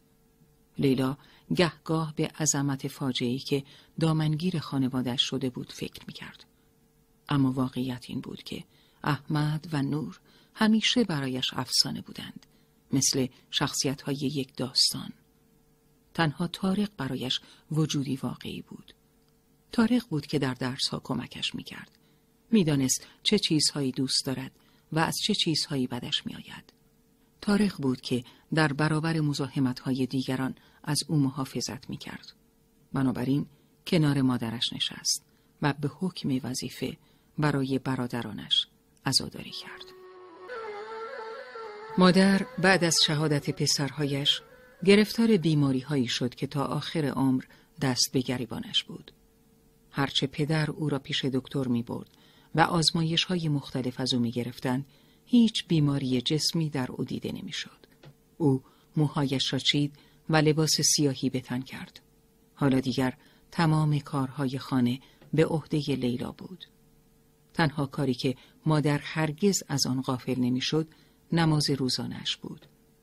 در آخر هر نماز کف دستهایش را جلوی صورت می گرفت و برای پیروزی رزمندگان دعا می کرد. لیلا گاهی در رخت خوابش می خزید و انگوشتهایش را در انگوشتهای او چفت می کرد. مادر از خاطرات پسرها برایش می گفت. برایش از احمد می گفت که دلش می فرمانده شود و از نور که عاشق مهندسی بود. لیلا خوب می‌دانست وجودش نمی‌تواند هرگز با خاطرات برادرانش برابری کند. قلب مادر مثل ساحل سستی بود که رد پای لیلا روی آن به جا نمی ماند. چون موجهای اندو دائما بر آن سر میکوبیدند و لیلا با این موضوع کنار آمده بود که آیندهش کم کم فدای گذشته آن دو می شود. لیلا به همراه پدر و تارق به سفر یک روزه رفتند. در طول مسیر راننده تاکسی که پدر کرایه کرده بود چندین بار ماشین را کنار کشید تا راه را برای کاروان جیب ها و تانک های شوروی باز کند. چندین بار ماشین را در ایست های بازرسی متوقف کردند. تارق با تمسخر به ردیف ماشین های زره پوش نگاه کرد و گفت چه سلاح های قشنگی چه ارتشی چه بد که چنین عظمتی از یه عده دهاتی که با قلاب سنگ میندازن شکست بخوره در راه گله به گله سیاه چادرهای اشایر و لاشه سوخته تانک ها دیده می‌شد. نیم ساعت بعد راننده گوشه نگه داشت و آنها پیاده شدند. دهان لیلا و تارق از عظمت آنچه پیش رو می‌دیدند باز ماند. دو بودای عظیم بلندتر از آنچه در تصور بگنجد. روبرویشان قد برافراشته بودند. آن دو را بر صخر سنگی تراشیده و در هر دو سوی برآمدگی سرشان چندین غار در صخره کنده بودند. بیشتر از هزار و پانصد سال از عمر آن دو بودای عظیم که در مسیر جاده ابریشم قرار داشتند میگذشت. آنها با هم از پلکانی بالا رفتند. در طول راه غارها و تونلهای فراوانی وجود داشت که زمانی پنج هزار بودایی در آن غارها زندگی می کردند. پدر برای تاریخ و لیلا از تاریخچه آنجا گفت. برایشان گفت که راهبان روی دیوارها و سقف غارها نگاره های زیبا نقاشی کردند. از آن بالا دره بامیان با مزارع سرسبز و شالیزارها زیر پایشان بود. و آن سوی رود و نرها تپه ماهورهای خاکی و برهنه قله های پوشیده از برف هندوکش برابرشان قد برافراشته بود. پدر به تاریخ و لیلا که محو تماشا بودند گفت می‌خواستم میراث کشورتون رو ببینین و از غنای گذشتش با خبر بشین. این چیزا رو نباید فقط تو کتابا خوند. باید دید و لمسش کرد. هرچند این سرزمین رو دوست دارم. اما گاهی به فکر ترکش میافتم. لیلا پرسید گیرم که رفتیم. کجا می‌خوایم بریم؟ نمی‌دونم. شاید یه جای دور. جایی که جنگ نباشه. یه جا نزدیک دریا. یه رستوران افغانی کوچیک باز می‌کنیم. یه رستوران با چند تا صندلی، قالیچه و عکسهای کابل روی دیواراش. اونجا میشه پاتوقی برای افغانها. پدر حرفش را تمام کرد و ساکت شد. هر دو می‌دانستند که مادر هرگز حاضر نیست هیچ جا برود تا پسرهایش زنده بودند ترک افغانستان محال بود و حالا که شهید شدند رفتن از آنجا بی حرمتی بود و خیانت و انکار ایثار آنها لیلا خوب می‌دانست پدر بدون مادر هیچ جا نمی رود. هرچند مادر دیگر نه برای او همسر بود نه برای لیلا مادر. شش ماه بعد در آوریل 1988 روزی پدر با خبر مهمی به خانه آمد. او با شادی و هیجان در حالی که صدایش میلرزید گفت یه قطنامه امضا کردن خبر رسمیه. تا نه ماه دیگه نیروهای شوروی از افغانستان بیرون میرن. مادر شانه هایش را بالا انداخت و گفت ولی رژیم کمونیستی میمونه. رئیس جمهوری که دست نشونده شورویه هیچ جا نمیره. پدر گفت اونم دوام نمیاره. و مادر در حالی که دوباره در بستر دراز می‌کشید و پتو را روی سرش میگذاشت گفت تا رزمنده ها تو کابل رژه پیروزی نرن من دلم آروم نمی‌گیره. بالاخره در سال 1989 در بعد از ظهری سرد لیلا به همراه پدر و مادرش و طارق به تماشای آخرین کاروان نظامی شوروی رفتند که شهر را ترک می کرد. ردیف تانک ها و جیب ها از جلویشان عبور می کرد. در پرتو نور چراغ برف آهسته می بارید و کابل سفید پوش می شد. مادر عکسی از احمد و نور را بالای سرش گرفته بود و اشک شوق می ریخت. سه سال گذشت. اتحاد شوروی با سرعت شگفتآوری در هم شکست. هر چند وقت یکی از جمهوری ها اعلام استقلال می کرد. تا اینکه پرچم شوروی از کرملین پایین آمد. نجیب الله رئیس جمهور افغانستان کوشید با مجاهدین کنار بیاید. اما آنها از پذیرفتنش خودداری کردند. سرانجام او خود را تسلیم کرد و به مقر سازمان ملل در جنوب کابل پناهنده شد. جهاد به پایان رسید. رژیم کمونیستی شکست خورد. همرزمان احمد و نور بعد از یک دهه مبارزه پیروز شدند. برای مادر این روزها شبیه به یک آرزوی محال بود. بعد از پنج سال لباس مشکی را از تن درآورد. پنجره ها را شست. خانه را جارو کرد. به آشپزخانه رفت و با ملامت دوستانه به لیلا گفت. چه بلایی سر آشپزخانه من آوردی؟ هیچ چیز سر جای خودش نیست. و با این حرف قلم رویش را دوباره پس گرفت. انگار از خوابی عمیق، از یک بیهوشی برخواسته بود. انگار همه چیز را برای اولین بار بود که می‌بیند. شروع کرد به سوال کردن و نصیحت لیلا. تاریخ چطوره؟ الان باید بیشتر از 16 سالش باشه. و تو تو دیگه دختر بزرگی شدی. باید بدونی آبروی دختر به خصوص دختر خوشگلی مثل تو مثل یه پرنده است. تو دستاته. همین که دست تو سست کنی پرواز کرده و رفته. لیلا که از بهبودی مادر ذوق زده بود با لحنی نه چندان قانع کننده گفت مامان اون مثل برادرمه و برا فاصله فهمید که با گفتن این جمله چه اشتباهی کرده مادر چشم قرهی به او رفت ولی نخواست آن لحظات شاد را خراب کند. فقط گفت هیچ کس مثل برادرات نمیشه. اینو فراموش کن. به هر حال چیزی که می‌خوام بگم اینه که اگه مواظب نباشی مردم پشت سرت حرف در میارن. چیزی که لیلا را دلخور می‌کرد این بود. مادر بعد از این همه سال گوشگیری و بدون آنکه آن همه وقت برایش مهم باشد که لیلا چه می کند به یک بار او را برای نزدیک شدن به تارق ملامت می کرد. تارق که تمام سالهای گذشته دوست و همدمش بود. اما برای پایان دادن به آن بحث گفت باشه حتما از این به بعد بیشتر مراقبم. قرار بود یک شورای عالی رهبری تشکیل شود و دولت موقتی را برگزیند تا زمینه را برای انتخابات دموکراتیک آماده سازد. مادر برای این پیروزی بزرگ مهمانی مفصلی برگزار کرد. لیلا چند روز پیش از مهمانی در خانه رشید رفت تا آنها را هم دعوت کند. چند بار در زد تا بالاخره صدای مریم را از حیات شنید که پرسید کیه؟ لیلا جواب داد من لیلام همسایتون صدای خرت خرت دمپایی مریم شنیده می‌شد که به در نزدیک شد از پشت در پرسید کاری داری دختر جون؟ لیلا گفت بله از طرف مامان براتون پیغام دارم. مریم پیراهن بلندی به تن داشت و شلوار گشادی زیر آن پوشیده بود. چارقد سرمه‌ای رنگ و رو رفته به سر انداخت.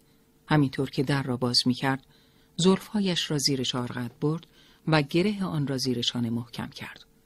لیلا با لبخند سلام کرد. متوجه زخم بالای لب و کبودی چشم او شد. مریم سعی می کرد با حرکات عصبی صورتش را با دست بپوشاند. لیلا گفت مامان براتون سلام رسوندن و گفتن برای پنجشنبه بیان خونه ما. و با هیجان ادامه داد مهمونی گرفتیم به مناسبت پیروزی. مریم میان حرفش برید از مادر تشکر کن بگو اگه تونستیم میایم. این را گفت خداحافظی کرد و در را بست. لیلا با لبخندی ماسیده روی لبهایش چند لحظه پشت در ایستاد و به صدای پای مریم گوش کرد که دور می‌شد. لیلا سعی می کرد در مهمانی توجه خاصی به تارق نکند تا بهانه به دست همسایه ها برای پچپچ هایشان ندهد. حالا قد تارق یک سر و گردن از لیلا بلندتر بود. صورتش حالت کودکی سابق را نداشت. حواس مادر دائما به آنها بود. یک بار وقتی آن دو نگاهی دزدکی رد و بدل کردند مچشان را گرفت. و لیلا که هول شده بود سرش را به چیزی گرم کرد. اما می‌دانست مدتی است که رازش برای مادر فاش شده است. شورای عالی رهبری در کشور تشکیل شد. قرار بود شورا دولت موقتی را برگزیند تا زمینه برای انتخابات دموکراتیک آماده شود. اما همه چیز نقشه براب شد. شورا ربانی را به ریاست جمهوری برگزید و این باعث اعتراض جناهای دیگر شد. رنگ داخلی در گرفت و نفس در سینه کابل حبس شد. مجاهدین مسلح شهر را موشک باران کردند. مادر دوباره سیاه پوشید. پرده ها را کشید و رفت زیر پتو. هر روز صدای قررشی شنیده می‌شد و چند ثانیه بعد صدای انفجار. بعد از هر بار انفجار لیلا نفس راحتی می‌کشید که بلا این بار هم از سرشان گذشته. اما در همان لحظه در جای دیگر در میان فریادها و ستون دود عده دیگر قربانی شده بودند. شبها در بستر دراز می‌کشید و به برق سفید ناگهانی که در پنجره منعکس می‌شد نگاه می‌کرد. به صدای ممتد مسرسلها گوش می‌داد. افراد احمد شاه مسعود در تمام شهر با لباس نظامی دیده می شدند و هر چند صد متر جلوی اتومبیل ها را می گرفتند و پرسجو و بازرسی می کردند. شهر پر از کیسه های شنی بود که نظامیان پشت آنها سنگر گرفته بودند. تاریخ هم تپانچه خریده بود و برای لیلا گفته بود کدام ها و اماکن در شهر برای رفت آمد خطر بیشتری دارند و در بیشتر مواقع هم او را همراهی می کرد. آن سال در غرب کابل نبرد سنگینی در گرفت. گلوله های توب خطوط برق را ویران و خانه ها، مغازه ها و خیابان ها را به خرابه تبدیل کرد. نظامیان از همه احزاب به خانه های حزب مقابل ریخته و به طرز فجعی قتل عام می کردند. آنها محل سکونت یکدیگر را بمباران می کردند و به آتش می کشیدند. پدر در خانه به لیلا درس می‌داد و نمیگذاشت به مدرسه برود. او دنبال راهی میگشت تا با هم از آنجا بروند. اما مادر به او گفت تو می‌خوای به مجاهدین خیانت کنی و خونشونو پامال کنی؟ دختر تو بردار و هر جا می‌خوای برو. تقریبا تمامی کسانی که لیلا می شناخت شهر را ترک کرده بودند. محله از شهره های آشنا خالی شده بود. حالا نوبت تاریخ و خانوادهش بود. آن روز صبح تارق و مادرش به خانه آنها آمدند. مادر طبق معمول در اتاق بود و لیلا و پدر روبروی آنها در اتاق نشیمن نشسته بودند. تارق دستها را بین زانوها گذاشت و به زمین زل زد.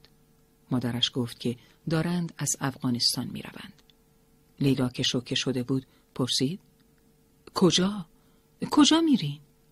اول پاکستان پیشاور بعد نمی‌دونم. شاید هندوستان شایدم ایران. چه مدت؟ نمی‌دونم. تا اوضاع آروم بشه. کی میرین؟ تاریخ گفت. فردا. به خاطر پدرم. به خاطر قلبش مجبوریم بریم. دیگه تحمل این همه جنگ و کشت و کشتار رو نداره. مادر تاریخ گفت. رفتن ما خیلی اتفاقی شد. و بهتره بگم خیلی خوش شانس بودیم که یه نفر پیدا شد که ما رو ببره. بعد از کمی سکوت رو به پدر لیلا ادامه داد. می‌دونم الان اصلا موقعیت خوبی برای این حرف نیست. به خصوص که حال فریبا جان مناسب نیست. اما می‌خواستم. در واقع اومدم. یعنی اومدیم اینجا که اگر شما و خانمتون و البته لیلا جان موافق باشید تارق و لیلا رو به هم محرم کنیم و به محض اینکه جاگیر شدیم برای بردنش اقدام کنیم. تارق ادامه وجود لیلا شده بود و در هر خاطره ای سایش کنار او بود. اما لیلا به فکر مادرش بود.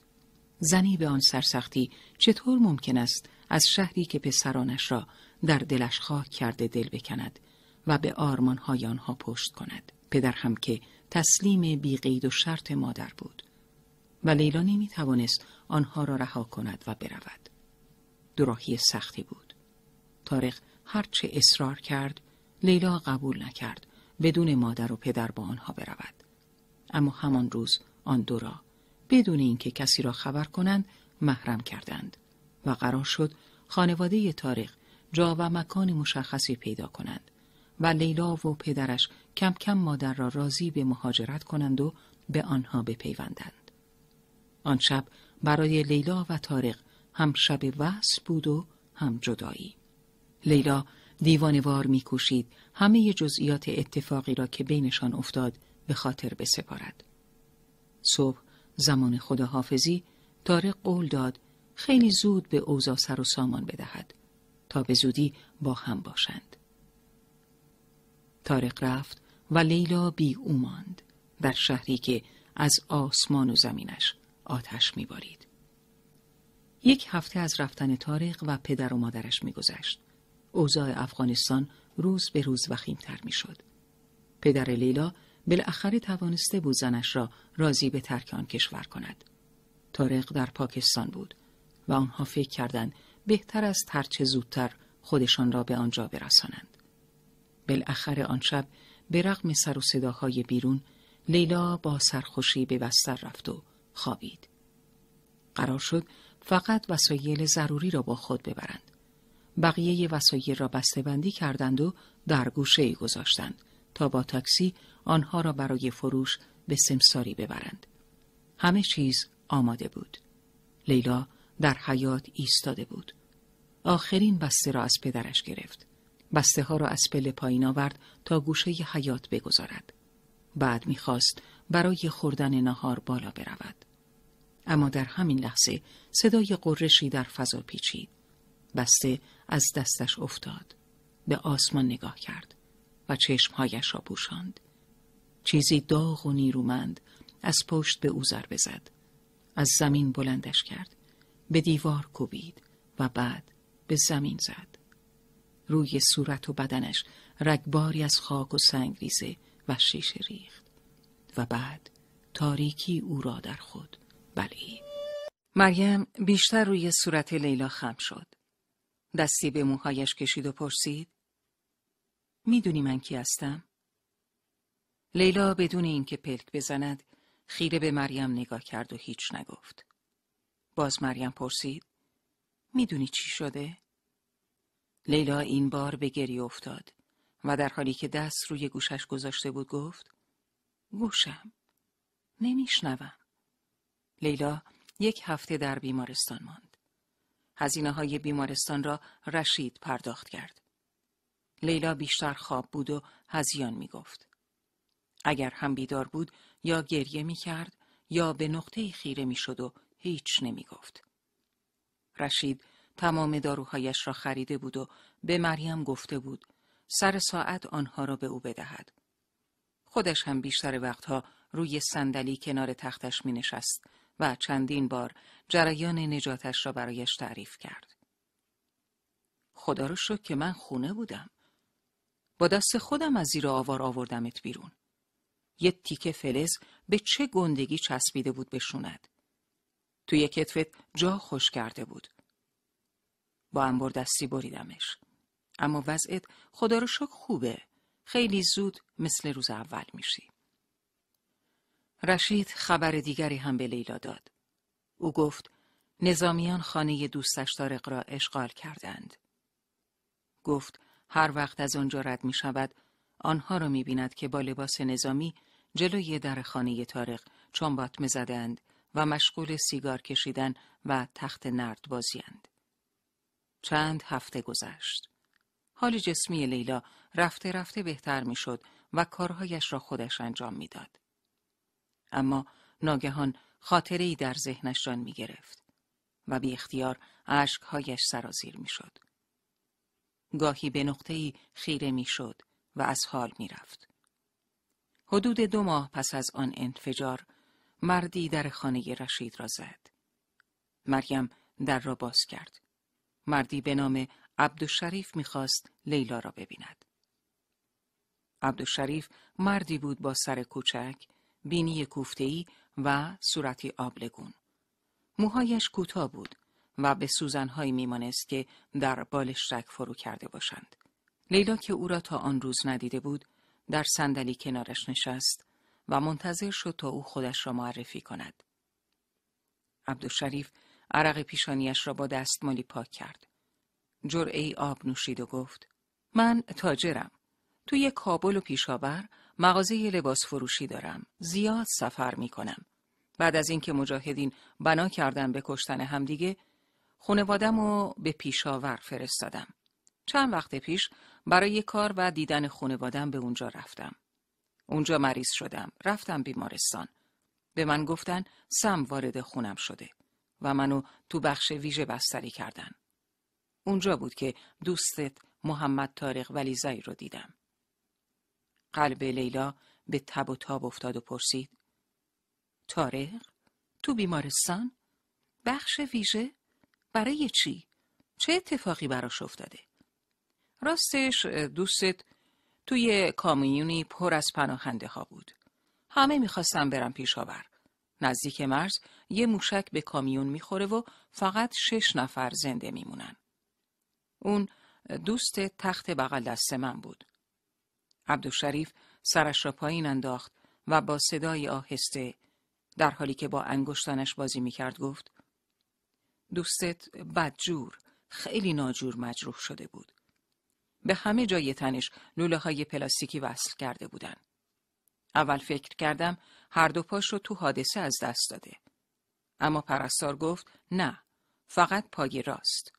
پای چپش رو توی یه حادثه دیگه قبلا از دست داده بود. سه بار عملش کرده بودن.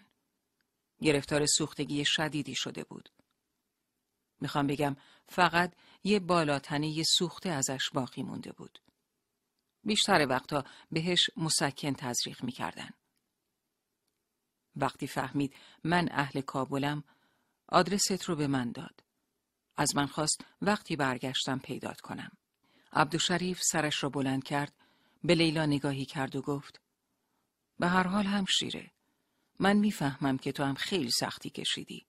دلم نمی‌خواد به ناراحتیات اضافه کنم. عرق پیشانیش را پاک کرد و باز هم سرش را به زیر انداخت و ادامه داد. یه شب از جنب و جوش دور تختش از خواب بیدار شدم. دکترها دورش جمع شده بودن. یکم بعد بردنش بیرون. من خودم هم تحت تأثیر داروهای مسکن بودم. صبح از یکی از پرستارا سراغش رو گرفتم. می‌دونی همشیره؟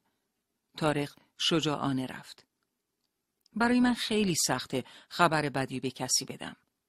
چند روز پیش به اینجا اومدم. از همسایه ها سراغ تو گرفتم. گفتن برای پدر و مادرت چه اتفاقی افتاده.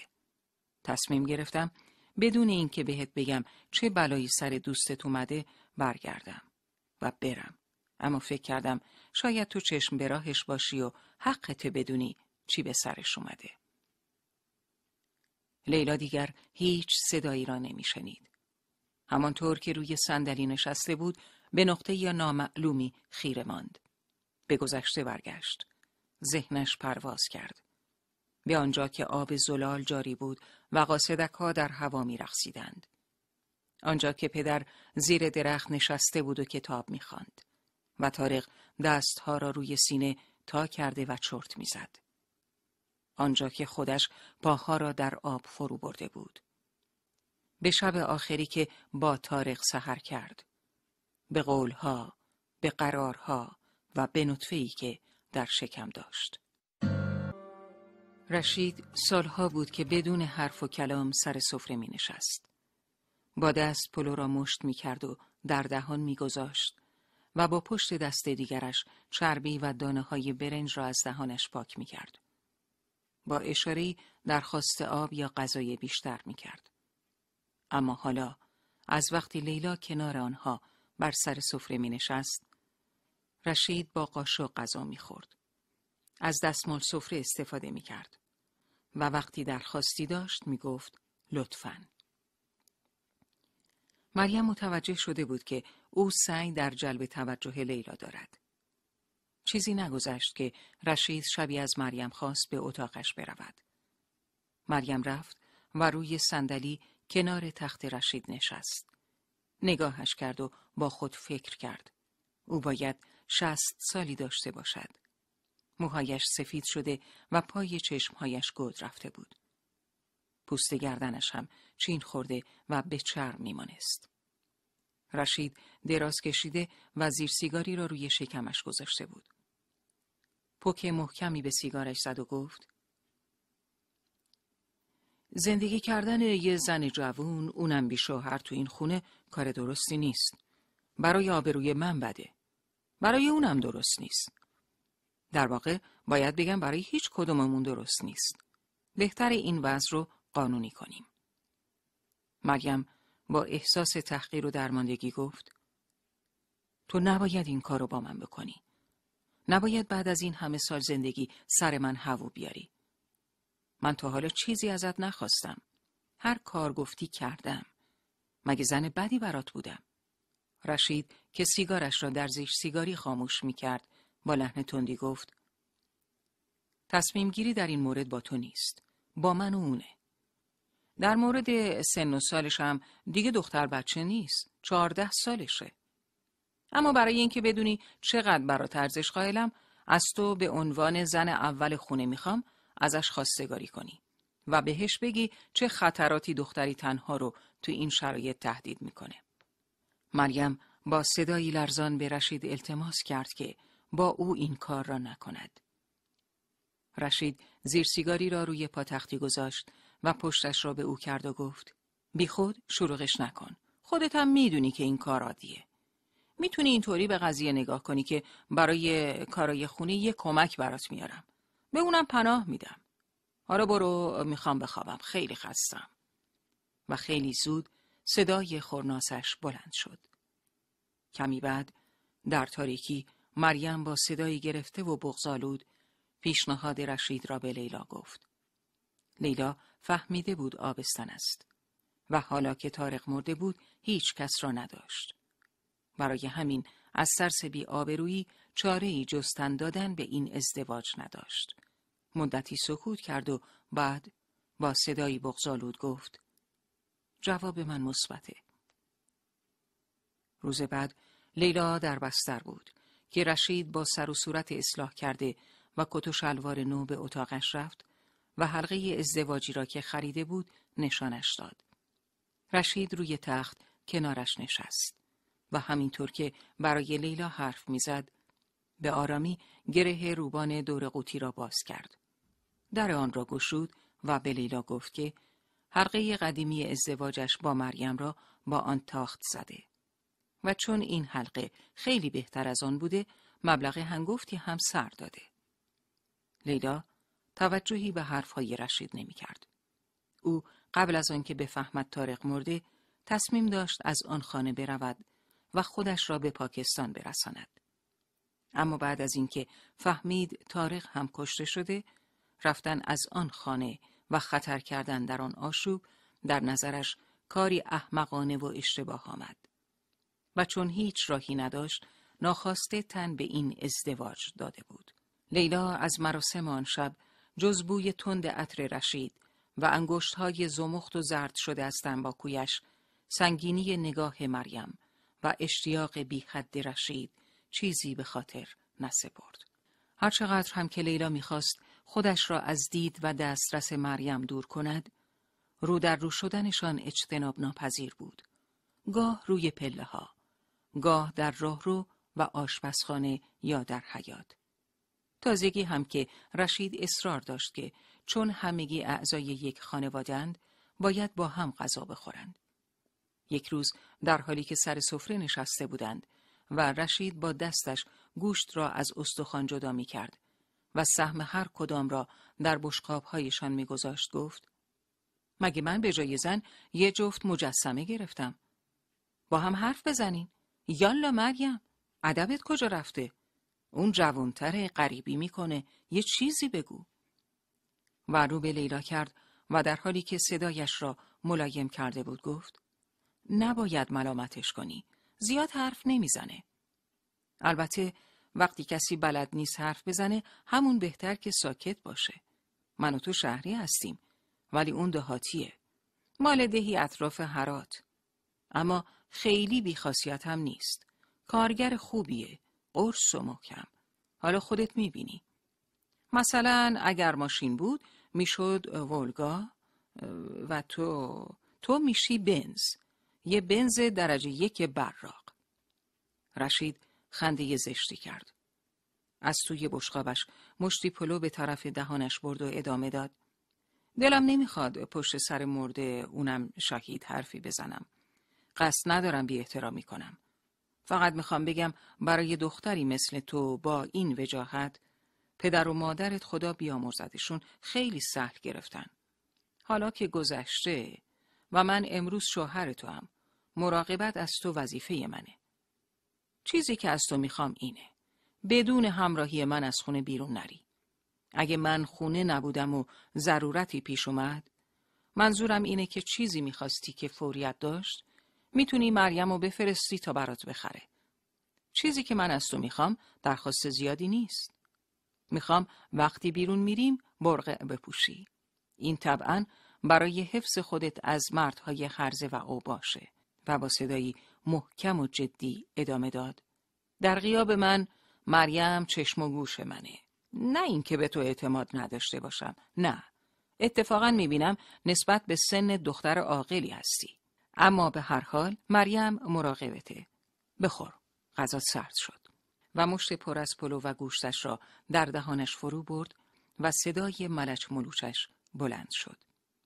لیلا بارها خواست به مریم نزدیک شود و بابت حرفهای رشید از او دلجویی کند. اما مریم به تندی او را از خود میراند. یک بار مریم با لحن گزندهی به لیلا گفت من اگه می‌دونستم تو قرار شوهرم و بدزدی هرگز پرستاری تو نمی کردم. میذاشتم تو هم مثل پدر و مادرت بمیری. حالا هم زخمات خوب شده و می‌تونی سهم خودت از کارای خونه رو به عهده بگیری. لیلا هیچ نگفت. فقط نگاه کرد و مریم که سکوت او را دید جریتر شد و ادامه داد. کور خوندی که فکر کنی می‌تونی بشینی تا من کارای خونه رو بکنم. بهتر خودتو بیشتر از این به موش مردگی نزنی. من کاری ندارم که رشید چی گفته. این پنبه رو از گوشت بیرون کن که خانم خونه ای و من خدمت کارت. حتی اگه سرم رو ببره از تو دستور نمی‌گیرم. این را گفت و از اتاق بیرون رفت. وقتی لیلا خبر باردار شدنش را به رشید داد، رشید از شادی چرخی زد و شبانه از خانه بیرون رفت. به مسجد رفت و برای به دنیا آمدن پسر دعا کرد. لیلا در خاطرات دور و گذشتش به یاد آورد سالهای گذشته را. آن زمان که دختر بچه بود و مادرش هنوز سر حال بود و با زنهای همسایه دور هم جمع می شدند. به یاد آورد روزی را که همسایه ها درباره رشید حرف می زدند. یکی از آنها گفت می‌دونستیم پسرش توی دریاچه غرق شده؟ و دیگری در حالی که دهانش می جنبید با تعجب و تظاهر به ناراحتی گفت غرق شده؟ نه. آره بیچاره پسرک. زنش هم سرزا رفته. اینم نمی‌دونستین لابد. تفلک بچه میره تو آب پدره هم رو صندلی کنار آب میخوابه. خواب که نه. میگن بیهوش میشه و عینهو دیو خورناس میکشیده. یکم بعد جسد بچه دمر میاد رو آب. آن موقع لیلا حتی فکرش هم نمی کرد که روزی سرنوشتش با سرنوشت رشید درآمیزد. در کابل به خصوص قسمت غربی آن جنگ شدت گرفته بود. سفارتخانه ها تعطیل شدند. مدارس ویران شدند. زخمی ها در بیمارستان ها یا از خونریزی می مردند یا در اتاقهای عمل بدون داروی بیهوشی جراحی می شدند. لیلا دوران بارداریش را می گذراند. گاهی به خود می آمد و می دید پای لگن کنار حوز چون باطمه زده و در حال چنگ زدن لباسهای رشید است یا با صورت نشسته و موهای شانه نکرده در حال سابیدن در و دیوار و رفت و رو به خانه است. در طول روز سکوت آزاردهنده خانه را پر می کرد که در آن کینه و خشم مریم موج می زد. لیلا سعی می کرد بعد از انجام کارهایش خود را از دید مریم دور کند و در اتاق پنهان شود. لیلا برای رشید واقعا با مریم فرق داشت.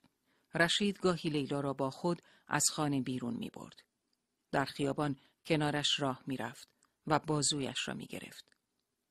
راه رفتن با برغه برای لیلا سخت بود و می ترسید بیفتد.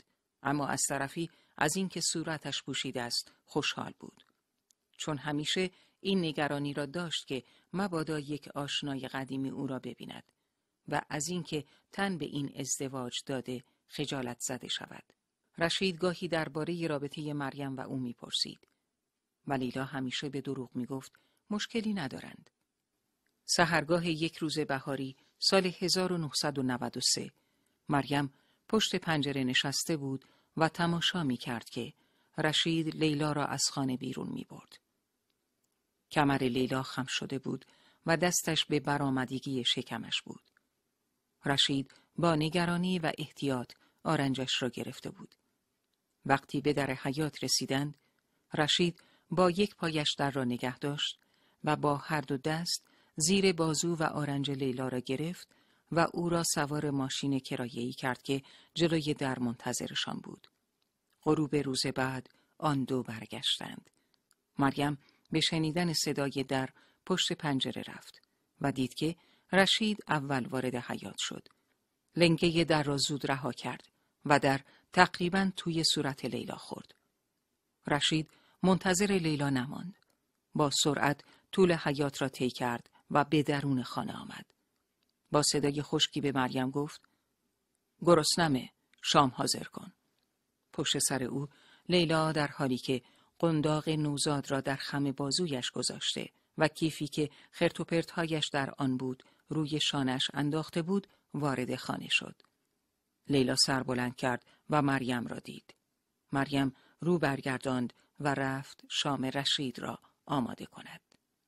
لیلا اسم دخترش را عزیزه گذاشت و رشید هیچ اظهار نظری نکرد. بدخلقی ها و قرقرهایش از لحظه ای که فهمید بچه دختر است شروع شد.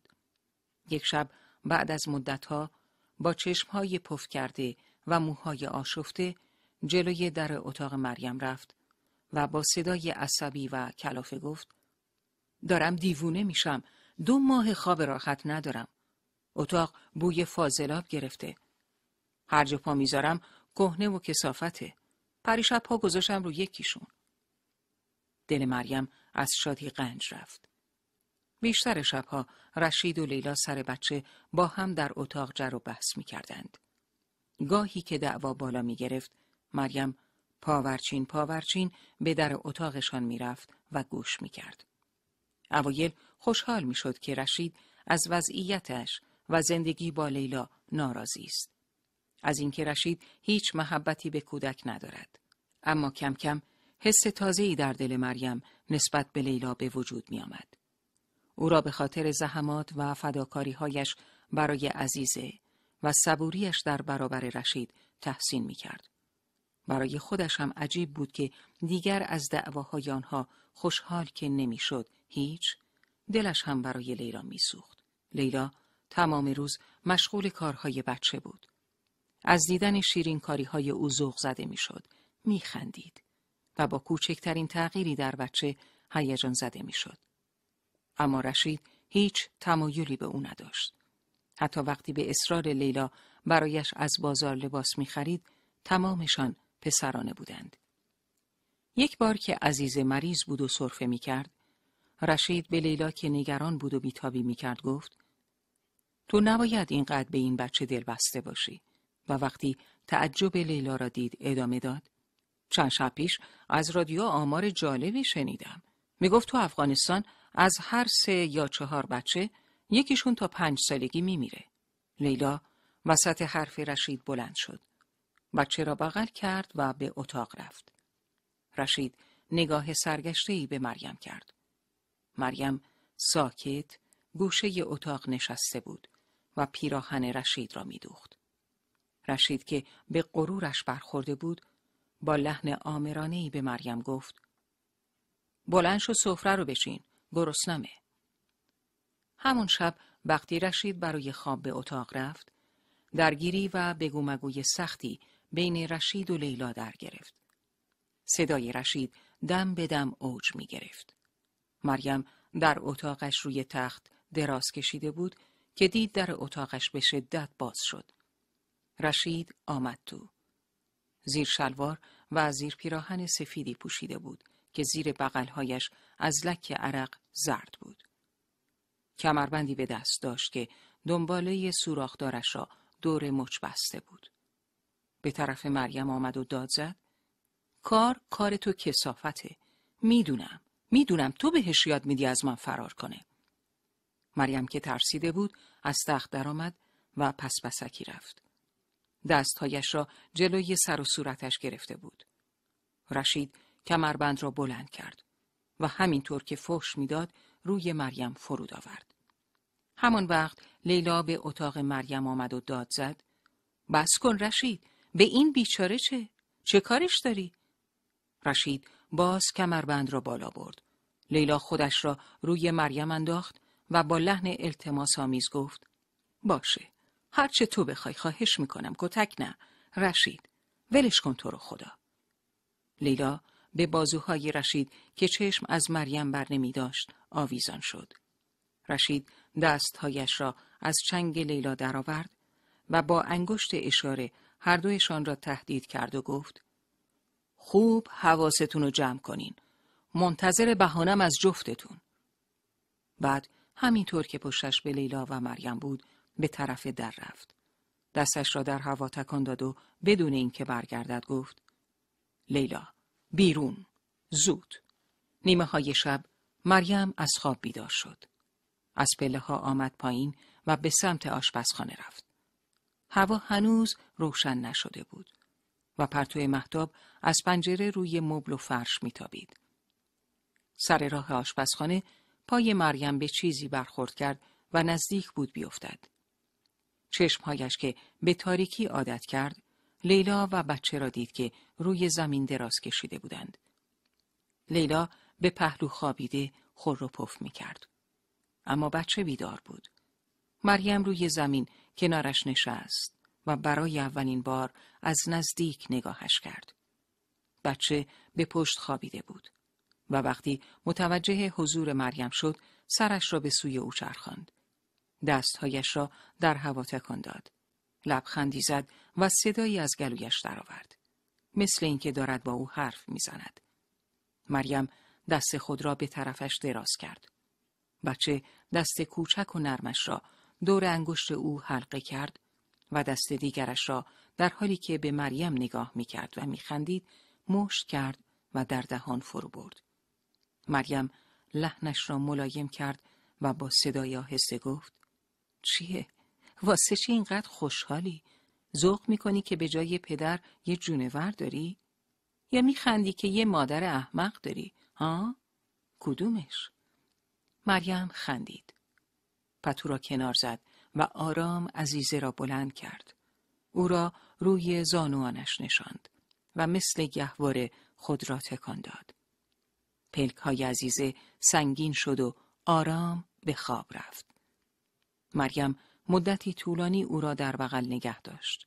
به خود که آمد و از پنجره بیرون را نگاه کرد، آسمان در قاب پنجره به نیلی می‌زد و صدای پرنده ها شنیده می‌شد. آهسته عزیزه را در جایش گذاشت. پتو را رویش کشید. بلند شد و به سوی اتاقش رفت. برای لیلا لذت بخشترین لذت های دنیا این بود که عزیزه را روی شکم بخواباند. خودش کنار او دراز بکشد و صورتش را از نزدیک تماشا کند. سرش را در گردن نرم او فرو ببرد و تنش را بو بکشد. تمام دلخوشی او وجود دخترش بود. رشید از روزی که عزیزه به دنیا آمده بود دائما بهانه می گرفت و دعوا می کرد. یک شب در اتاق خواب روی زمین نشسته بود و در حالی که ناخونهای پایش را می گرفت بی هوا بدون اینکه سرش را بلند کند گفت خب تعریف کن ببینم اوضاع بین شما دوتا چطور بود؟ لیلا که نمی‌دانست منظور او چیست در حالی که مشغول تکان دادن شیشه شیر بود گفت اوضاعی چی چطور بود؟ اوضاع لیلی و مجنون دیگه تو اون پسره اسمش چی بود؟ همون پسر شله بینتون چیز خاصی نبود؟ رشید ناخونهایش را از روی قالیچه جمع می کرد. نگاهی به لیلا کرد چشمکی زد و ادامه داد. قول و قراری، خبری، اتفاقی. لیلا از حرف زدن و حرکات او چندشش شد. برای اینکه قضیه را تمام کند بدون اینکه واکنشی نشان دهد همانطور که سرش به کارهایش گرم بود گفت برام مثل برادر بود رشید با تظاهر به بیتفاوتی پرسید. بالاخره ما نفهمیدیم دوستت بود یا برادرت؟ لیلا جواب داد هر دو. رشید پیچ و تابی به گردنش داد. لبهایش را قنچه کرد و ادای لیلا را درآورد. هر دو. شایدم هر سه. مردم خیلی حرف پشت شما دوتا می زدن. اون وقت تو میگی چیزی بینتون نبوده؟ لیلا این بار با عصبانیت به رشید نگاه کرد و گفت حالمو به هم می‌زنی. بس کن. چند ثانیه زل زدن به هم. لیلا سعی کرد آرام شود. گفت چرا پشت مرده بد میگی؟ و رشید که حالا روی تخت دراز کشیده بود در حالی که پشتش را به او می‌کرد گفت به نظرم بعضیا اونقدر که باید نمردن. چند روز بعد از آن شبی که مریم عزیزه را در آغوش گرفت، لیلا چند دست لباس بچه تا شده دم در اتاقش دید. یک پیراهن چیندار صورتی، یک پیراهن پشمی و چند جفت جوراب و دستکش.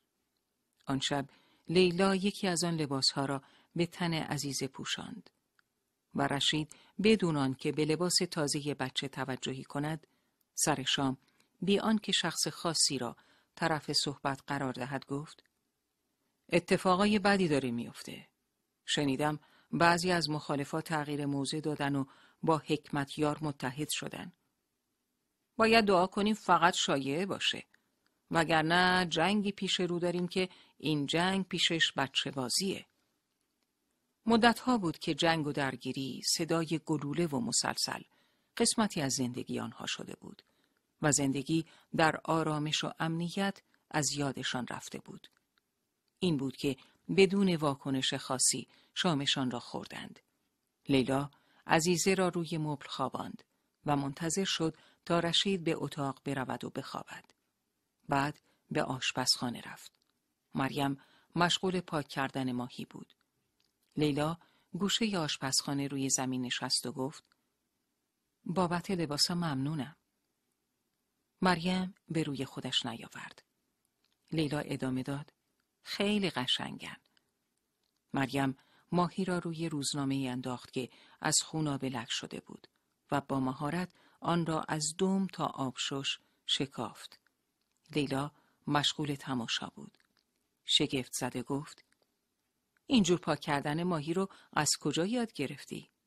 مریم همینطور که مشغول بود گفت بچه که بودم کنار رودخونه زندگی می کردم. اون وقتا ماهیم می گرفتم. لیلا از اینکه بالاخره موفق شده بود او را به حرف بیاورد خوشحال شد و گفت من هیچ وقت یاد نگرفتم. و ادامه داد خودت لباسا رو دوختی؟ مریم سرش را به علامت تصدیق تکان داد. لیلا گفت واقعا خیاط خوبی هستی. کاش یادم بدی. مریم به لیلا نگاه کرد و گفت منم ممنونم. اون شب جلوی اون وایسادی. هیچ وقت کسی از من دفاع نکرده. لیلا گونه های افتاده، پلک های خسته و چین خورده و شیارهای عمیق کنار لبهای مریم را نگاه کرد. صورتش بدون ذره شادابی تکیده و غمگین بود. زنی که بدون اعتراض به سرنوشتی اندوه بار تن داده بود. لیلا پیش خودش فکر کرد. مریم نباید سن زیادی داشته باشد. مادر آن وقتها همیشه می گفت او خیلی جوانتر از رشید است. به خودش گفت اگر او هم اینجا بماند حتما سرنوشتش مثل مریم خواهد شد. لیلا لبخندی زد و به مریم گفت من توی خونه بزرگ نشدم که مرد دست روی زنش بلند کنه. نمی‌تونستم بشینم و ببینم تو رو می‌زنه. مریم که با حوله دستهایش را خشک می‌کرد رو به لیلا کرد و گفت دست رو تو هم بلند می‌کنه. یک کم که بگذره مطمئن باش. مخصوصا حالا که دختر براش زاییدی. لیلا بلند شد و سر پا ایستاد رو به مریم کرد و گفت می‌دونم هوا سرده ولی نظر چیه با هم یه استکان چای توی حیات بخوریم یکم حلوا هم مونده با چای خیلی میچسبه. مریم با تعجب نگاهش کرد. گفت نمی‌تونم. باید اینجا رو تمیز کنم. لیلا که متوجه هیجان و استراب مریم شده بود جواب داد فردا کمکت می‌کنم با هم مرتبش می‌کنیم. نگران اونم نباش. خورناسش به حواس. باشه. فقط یه استگان. مریم این را گفت و خندید. چند دقیقه بعد آن دو روی سندلی های تاشو در حیات نشسته بودند و بی هیچ حرفی ابرها را تماشا می کردند که آرام ماه را می پوشند. صدای شلیک از دور از پشت تپه ها به گوش می رسید. در یک لحظه نگاهی بین آن دو رد و بدل شد. نگاهی بدون کینه، دشمنی و لبریز از تنهایی و نیاز به هم صحبت و دوستی. از آن شب به بعد مریم هر صبح چشم به راه بود که لیلا و عزیز از خواب بیدار شوند و از پله ها پایین بیایند. با هم صبحانه میخوردند، حرف می‌زدند و شیرین کاری های عزیزه را تماشا می‌کردند و میخندیدند. کارهای روزمره را با هم انجام می‌دادند. دوتایی با هم لباس می شستند، آشپزی می کردند. از عزیزه مراقبت می کردند. و بعد از کارهای روزانه چای و شیرینی می خوردند و درد دل می کردند. مریم انگار از تنهایی صد ساله درآمده و لیلا هم انگار پشت و پناه یافته بود. عزیزه هم هر وقت بیقراری می کرد دستهایش را به سمت مریم دراز می کرد تا بغلش کند و همین که به آغوشش می رفت صورتش را در گردن او فرو می برد و آرام می گرفت. هیچ وقت کسی مریم را اینطور نخواسته بود. هرگز کسی عشقش را تا این حد پاک و معصومانه نسارش نکرده بود. دل مریم برای عزیزه بیتاب شده بود و خوشحال بود که بعد از این همه سال از تنهایی و بی همدمی در آمده. دوستم و گلبدین حکمتیار به هم پیوستند و نیروهای شاه مسعود و ربانی را زیر آتش گرفتند. نیروهای آنها از دو طرف رود کابل به هم شلیک می کردند و خیابانها محل درگیری و کشت و کشتار و تجاوز شده بود. زنان بسیاری برای اینکه گرفتار شبه نظامیان نشوند، توسط مردانشان کشته می شدند یا خودکشی می کردند. در خانه رشید هم نگرانی و استراب موج می‌زد. با هر صدای انفجار عزیزه جیغ می‌کشید و گریه می‌کرد. روزانه دهها غیر نظامی کشته می شدند. حتی بیمارستان ها و داروخانه ها هم هدف بمب قرار می گرفتند. جلوی ماشین هایی را که آزوقه برای شهر می آوردند گرفته و آنها را غارت کرده بودند. مجاهدین جوانها را وادار می کردند به آنها بپیوندند و وقتی سربازان رقیب آنها را می گرفتند شکنجهشان می کردند و هزار بلا به سرشان می آوردند. اوضاع کابل آنچنان به هم ریخت که رشید هم خانه نشین شد. تمام درها را قفل کرد. پشت در تله انفجاری کار گذاشت و تپانچه به دست در خانه راه می رفت و مدام می گفت شما دوتا می‌دونید چه شانسی آوردین یه مرد بالا سرتونه؟ جنگ بار دیگر کمی سبک شد. مریم و لیلا نفس راحتی کشیدند که رشید به سر کارش برگشت و کمتر در خانه بود. یکی از روزهای زمستان لیلا از مریم خواست بگذارد موهایش را ببافد. مریم روبروی آینه نشست و لیلا شروع به بافتن گیسهایش کرد. کنارشان عزیزه عروسکی را که مریم برایش بافته بود بغل کرده و به خواب رفته بود. مریم به صورت تکیدش در آینه نگاه می کرد و به انگشتان لیلا که لابرای گیسوانش حرکت می کرد. یک لحظه چشمهایشان در آینه به هم افتاد و لبخندی به لبشان نشست. ناگهان مریم شروع کرد به گفتن از جلیل، از مادر و بیماری عجیب و خودکشیش. از تحقیر شدنش جلوی خانه جلیل و ازدواج شتاب زده و اجباریش با رشید. اشک در چشمایش جمع شده بود و صدایش میلرزید. لیلا کنارش نشست و او را در آغوش گرفت. بغز چندین ساله مریم روی شانه های لیلا شکست. لیلا آهسته گفت من هم رازی برای گفتن دارم. آن شب مریم تا صبح نخوابید. در رخت خواب نشست و بارش برف را تماشا کرد. در این چند ماه اخیر لیلا و عزیزه به او انگیزه زندگی دادند. حالا دیگر بازگشت به وضعیتی که سالها آن را تحمل کرده بود برایش غیر ممکن به نظر می رسید. آن روز لیلا رازش را به او گفت. برایش گفت که بعد از تولد عزیزه هر زمان که امکانش بوده از کیف رشید بسته به اینکه چقدر در آن پول داشته اسکناسی برداشته و توی آستر کت زمستانیش پنهان کرده است. به او گفت بهار سال آینده من و عزیزه از اینجا میریم. با ما بیا مریم. حالا مریم با خودش فکر می کرد. این خواست خدا بوده که آنها در مسیر زندگیش قرار بگیرند تا او بتواند خودش را از مرگ تدریجی در خانه رشید نجات دهد. در یک صبح بهاری سال 1994 بعد از ازان وقتی آفتاب روی شهر پهن شد مریم و لیلا که همه شب بیدار بودند صدای رشید را از دستشویی شنیدند که تیغ ریش تراشش را تق و تق بر لبه دستشویی زد. بعد راه رفتنش در طبقه پایین گرم کردن چای برداشتن دست کلید صدای بازو بسته شدن در ورودی و بعد در حیات هر دو از پنجره اتاقشان دور شدن رشید را تماشا کردند. بعد مریم با انگشت آهسته به در اتاق لیلا ضربه زد. لیلا؟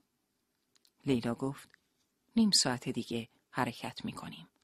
آن دو روی صندلی عقب تاکسی سوار شدند. عزیزه بغل مریم نشست. آنها بعد از هفته ها از خانه بیرون آمده بودند. از پنجره ماشین ویرانه های اطراف را می دیدند که نتیجه جنگ اخیر بود.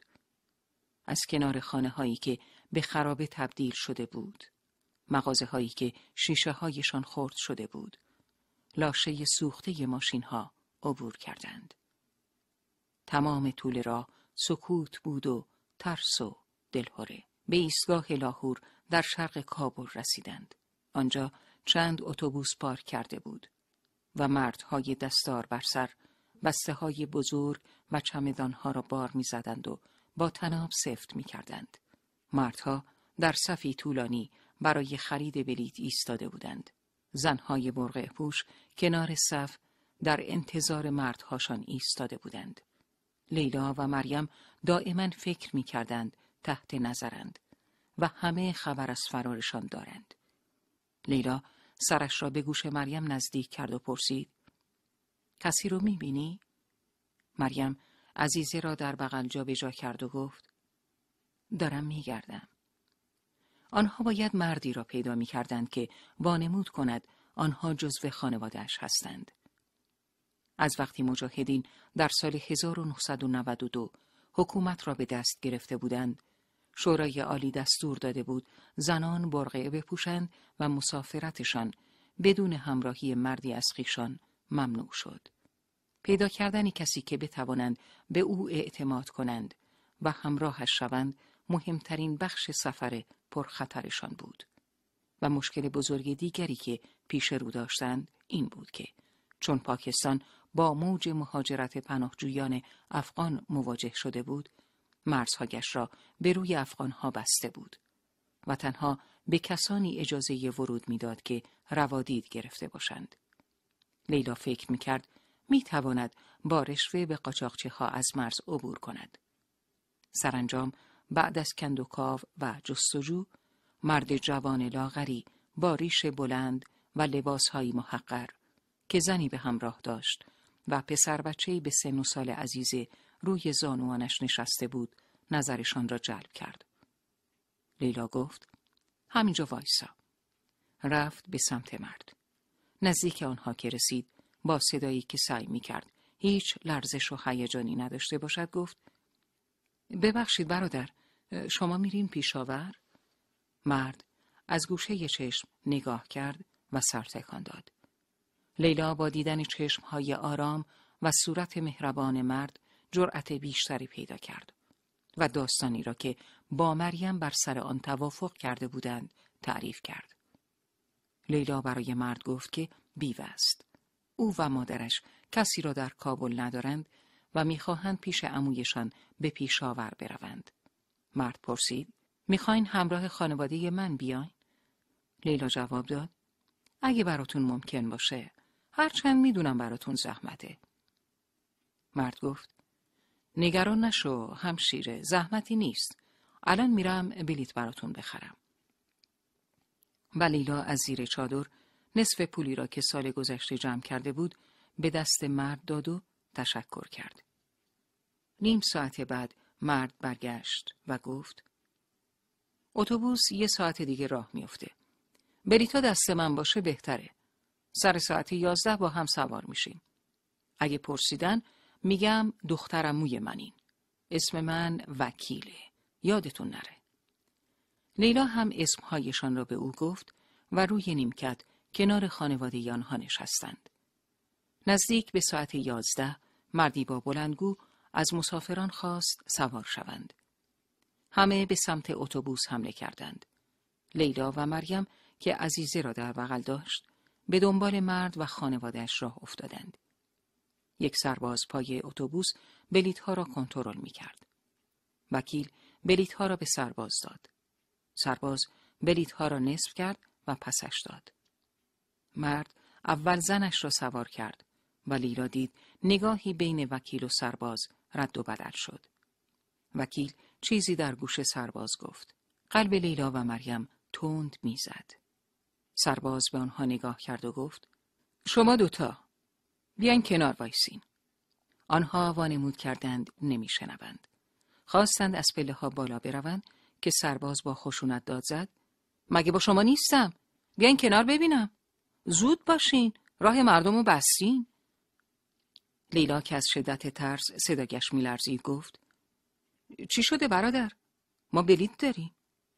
مگه پسرموم بلیت ما رو به شما نداد؟ مرد دیگری به سمت آنها آمد و گفت دنبالم بیاین و آنها را به طرف وانتی برد و با خشونت گفت یالا.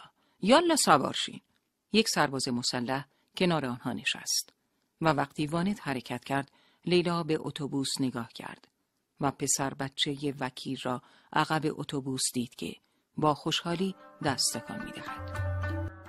در کلانتری آن دو را دو طرف راهروی شلوغ جدا از هم نشاندند. عزیزه را گاه لیلا بغل می کرد و گاه مریم. تا اینکه عاقبت بغل مریم به خواب رفت.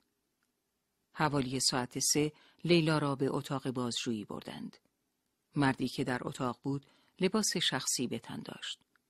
کت و شلواری مرتب با پیراهنی سفید. گلو صاف کرد و با لحنی معدبانه گفت ببین همشیره ما می‌دونیم تو امروز به مامورا دروغ گفتی. می‌فهمی که درباره چی حرف می‌زنم. اون مرد پسرموت نبود. خودش گفت. حالا سوال من اینه که بازم می‌خوای دروغ بگی یا می‌خوای با ما همکاری کنی و حقیقت رو بگی؟ لیلا گفت می‌خواستیم بریم پیشاور پیش عموم. این که حقیقت داره. افسر سر تکان داد و پرسید و اون زن که تو راه رو نشسته مادرته؟ لیلا قاطعانه جواب داد بله. مرد پرسید با اون لحجه حراتی؟ لیلا گفت اون تو حرات به دنیا اومده و من اینجا. مرد گفت کجا می رفتین؟ لیلا با لحن تندی گفت چند بار بگم خونه عموم در پیشاور. افسر با خونسردی ساختگی گفت درسته قبلا گفتی همشیره ولی کجای پیشاور؟ کدوم محله؟ اسم خیابون و پلاک؟ لیلا اسم تنها خیابانی که در پیشاور می شناخت گفت. جمرود. مرد کاغذی جلوی او گذاشت و گفت بنویس. آدرس و شماره تلفن. راستی نگفتی اسم زنموت و اینکه چند تا بچه داره. لیلا گیج شده بود و مرد وقتی دید او از جواب دادن درمانده گفت ما مثل شما زیاد دیدیم. همشون میگن شوهرشون مرده. بعضیاشون راست میگن بعضیاشون دروغ میگن. و ما مجبور میشیم که باهاشون برخورد قانونی بکنیم. گمون کنم می‌فهمی چی می‌خوام بگم. لیلا با لحن ملتمسانه ای گفت ما که جنایتکار نیستیم.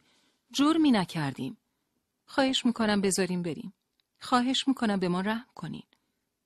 اگه ما رو برگردونین معلوم نیست چه بلایی به سرمون میاد. مرد که به نظرش بازجویی به آخر رسیده بود گفت مسائل داخلی خانواده ها به ما مربوط نمیشه. ما فقط مسئول اجرای قانونیم. گفت پرونده بدی برای خود درست کردی. خیلی بد. حالا اگه بیرون منتظر باشی چند کلمه هم با این چیچی شماست؟ گفتی مادر؟ با این مادر شما هم صحبت کنم. بازجویی مریم خیلی زود تمام شد. وقتی بیرون آمد لیلا با صدای ضعیفی گفت مریم منو ببخش. همش تقصیر من بود. چند ساعت بعد اتومبیل پلیس جلوی خانهشان ایستاد. مرد مسلحی که کنار آنها نشسته بود پیاده شد. در زد و با رشید صحبت کرد. رشید به طرف ماشین نگاه کرد و با سر به آنها اشاره کرد که بروند داخل و خودش از جلوی در کنار رفت. مرد مسلح به سمت ماشین رفت. سیگاری روشن کرد و به آنها که از کنارش رد می شدن گفت به خونه خوش اومدین. رشید به مریم گفت تو همینجا بمون. و به لیلا گفت شما دوتا بالا. و او را به سوی پله ها هل داد. مریم روی کاناپه نشست. لیلا برگشت و به رشید گفت مریم نمی‌خواست با من بیاد. من مجبورش کردم. لیلا نفهمید مشت از کجا آمد. داشت حرف می‌زد که یک هو مشتی به صورتش خورد و گردنش به سمت دیگر چرخید. عزیزه از دستش افتاد و شروع کرد به جیغ زدن. رشید عزیزه را از زمین بلند کرد. بعد موهای لیلا را گرفت و کشان کشان به سمت اتاق مریم برد. عزیزه را روی تخت مریم انداخت و موهای لیلا را رها کرد. در اتاق را بست و کلید را در قفل چرخاند. عزیزه جیغ می‌زد و لیلا که از درد چهار دست و پا خودش را روی زمین میکشاند خودش را به عزیزه رساند. صداهایی که از پایین می آمد بدون داد و فریاد و جیغ بود. صدای دویدن، افتادن و گروب گروب. صدای کسی که با ضربتی به دیوار می‌خورد. لباسی که دریده می‌شد. پاهایی که میدوید. واژگون شدن مبل و شکستن شیشه و ضربه های مکرر. در آخر صدا بند آمد. صدای بازو بسته شدن در آمد. لیلا از پنجره دید که رشید پس گردن مریم را گرفته و او را به طرف انبار گوشه ی حیات می‌برد. دم در انبار رشید مریم را که پا برهنه و دلا بود با پیراهن جرخورده و صورت خونی به داخل هل داد و خودش هم داخل شد. بعد رشید با یک چکش چند تکه تخته بلند و چند میخ بیرون آمد. در انبار را قفل کرد. از گوشه ی حیات نردبانی آورد. زیر پنجره اتاق گذاشت. از آن بالا رفت. تخته ها را پشت پنجره اتاق کوبید و چند دقیقه بعد اتاق لیلا هم در تاریکی فرو رفت.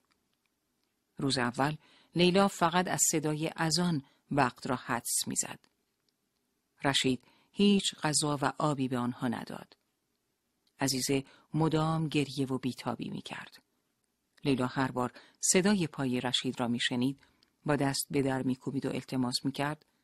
رشید فقط یه لیوان آب به من نه به این طفل معصوم بده خونش به گردنت میفته رشید رحم کن اما رشید بی رد می شد. عزیزه دیگر حتی توان گریه نداشت. بی جنب و جوش و بی حال گوشه ای افتاده بود.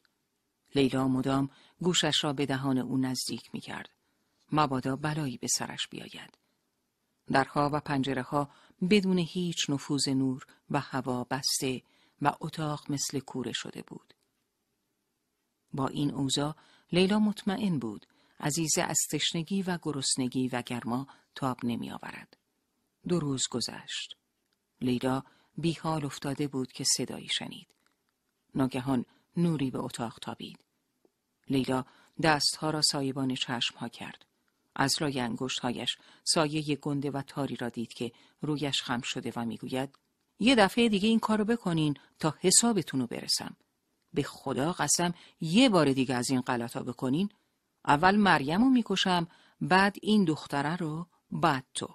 هیچ دادگاهی هم توی این خراب شده نمی‌تونه ازم حساب پس بگیره. فهمیدی؟ حالا جرأت داری پاتو بذار بیرون. بعد لگدی به پهلوی لیلا زد و از اتاق بیرون رفت. دو سال و نیم از فرار ناکام مریم و لیلا گذشت. یک روز صبح، اوایل پاییز سال 1996 آنها با صدای سود، آتشبازی و موسیقی از خواب بیدار شدند و پای پنجره رفتند. لیلا لبخندی زد و رو به مریم گفت طالبان وارد شدند. اولین بار دو سال پیش رشید درباره طالبان برایشان گفته بود که آنها نیروهای چریکی هستند از جوانانی که خانواده هایشان زمان جنگ با شوروی به پاکستان پناهنده شدند. بیشترشان در اردوگاه های پاکستان به دنیا آمده یا بزرگ شده بودند و همانجا به مدرسه رفته بودند. رهبرشان مرد اسرارآمیز یک چشمی بود به نام ملا عمر. رشید وقتی حرف می‌زد انگار با خودش گفتگو می کرد. دیگر از نظرش مریم و لیلا هر دو یک جایگاه داشتند. به خصوص بعد از فرارشان. از نگاهش هر دو به یک اندازه سزاوار تحقیر و بیاعتنایی او بودند. آن روز ورود طالبان را در کابل جشن گرفته بودند. رشید روی کاناپه لم داده سیگار می‌کشید و به سقف نگاه می‌کرد. گفت شاید این جوونا گذشته ای نداشته باشن. شاید از دنیا و تاریخ این کشور چیزی ندونن. شاید در مقایسه با اونا بشه به مریم گفت استاد دانشگاه. خندید و ادامه داد. اما حداقل خالص و پاکن. اطراف پر از فساد و هرزگی شده. همه حزبا علیه هم اعلان جهاد میدن. همدیگه و مردم عادی رو می‌کشن. وقتی از خونه بیرون میری که نون بخری نمی‌دونی زنده برمیگردی یا تیر می‌خوری. این جوونا آرامش و نظم با خودشون میارن. امنیت میارن. من یکی که سر راهشون گل میریزم. دو سال بود که طالبان شهرها را یکی یکی از مجاهدین می گرفتند و هر جا که مستقر می شدند به جنگ های حزبی خاتمه می دادند. حالا طالبان به کابل رسیده بودند. آن روز رشید پیشا پیش و مریم، لیلا و عزیزه پشت سرش به خیابان رفتند تا به رهبران جدیدشان خوش آمد بگویند. مردم به خیابان ها ریخته بودند. به هم تبریک می گفتند. شیرینی پخش می کردند. سرود ملی از بلندگوها و ضبط صوتها پخش می شد و ماشین ها بوق ممتد می زدند. همه جا شور و شادی بود. مردم از هر خرابه و ویرانه سر برمی آوردند و به خیابان سرازیر می شدند. شهر یک پارچه فریاد بود. فریاد زنده باد طالبان. آنها به قسمتی از شهر رفتند که عدهای از افراد طالبان در آنجا جمع شده بودند. یکی از آنها که جوان لاغری بود با ریش بلند، دستار سیاه و یک آرپیجی در دست، بلندگویی به دست داشت. کنار او دو مرد خونالود از هایی که به تیر چراغ راهنمایی بسته شده بود آویزان بودند. با لباسهایی پاره و صورتهایی کبود و باد کرده. مرد از بلندگو فریاد می‌زد. ما با کافران و جنایتکارا اینطور معامله می‌کنیم. رشید با هیجان گفت یکیشون نجیب الله و اون یکی برادرش. وقتی گرفتنشون شکنجهشون کردن بعد پاهاشون رو بستن به وانت و جسدشون رو تو خیابون کشوندن. سزای خائن و جنایتکار همینه. فردای آن روز کابل جولانگاه وانتهای قرمزی بود که مردان مسلح با ریشهای انبوه و بلند و دستار سیاه بر سر پشتشان نشسته بودند. از بلندگوهای مساجد و رادیو مرتب پیامی خوانده می‌شد و اعلامیه هایی بین مردم پخش می کردن که در واقع قوانین و دستورالعمل هایی بود که از آن به بعد در شهر باید توسط مردم رعایت و اجرا می شد. یک روز سر سفره بعد از اینکه اعلام شد مدرسه رفتن و کار کردن برای دختران و زنان قدغن است و همه مدارس دخترانه باید به سرعت تعطیل و زنان شاغل خانه نشین شوند لیلا گفت مگه می‌تونن نصف جمعیت کشور رو خونه نشین کنن من که باورم نمیشه این حرفاشون جدی باشه رشید با دهان پر بدون نگاه کردن به لیلا جواب داد چرا نتونن؟ تو فکر کردی این حرف و عقیده تازهیه؟ هنوز پا تو از کابل بیرون نذاشتی ببینی کنار مرز اشیرهی با پاکستان مردم چطور زندگی می‌کنن. افغانستان واقعی همونه و وقتی به این روز افتادیم که خواستیم از لاک واقعیمون به زور بیایم بیرون. طالبان کاملا جدی به نظر می‌رسه و خندید. در همه شهر مردان کلنگ به دست به جان مجسمه ها افتادند. دانشگاه تعطیل و دانشجویان خانه نشین شدند. کتابخانه ها را تعطیل کردند و کتاب ها را سوزاندند. نقاشی های روی دیوارها را از بین بردند. رستوران ها به مراکز بازجویی تبدیل شدند. سینماها و سالن های تئاتر بسته شدند. رشید هیچ مشکلی با روی کار آمدن طالبان نداشت. جمعه ها برای تماشای مراسم مجازات محکومان به استادیوم می‌رفت. بعد با سرخوشی در خانه از دست و پا بریدنها و دار زدنهای آنها حرف می‌زد. امروز یه مرد گلوی قاتل برادرش رو برید. لیلا گفت اینا یه مشت وحشیان. رشید براغ شد و گفت چرا وحشیان؟ در مقایسه با کی وحشیان؟ این همه سال شوروی و مجاهدین آدم کشتن. حالا اینا چهار تا دست و پای دوز بریدن شدن وحشی؟ چشم در برابر چشم. می‌خوام بدونم اگر کسی عزیزه تو رو بکشه تو ازش انتقام نمی‌گیری؟ لیلا گفت تو هم لنگه اونایی. رشید در حالی که پشتش را میخاران گفت تو که منو خوب می‌شناسی. من اصلا اهل خشونت نیستم. سرم به زندگیمه. اما تو تو همیشه در حال ادا در آوردنی. یه وقتا یادم میاد همش با اون چلاقه این بر اونور می‌رفتی. کمتر مردی مثل من قبول می‌کنه زنی رو با همچین گذشته ای تو خونش نگه داره. من اگه بخوام می‌تونم ته و توی بعضی چیزا رو در بیارم. نگاهی به سمت عزیزه انداخت و گفت این عزیزم رنگ چشاش خیلی جالبه ها موافق نیستی؟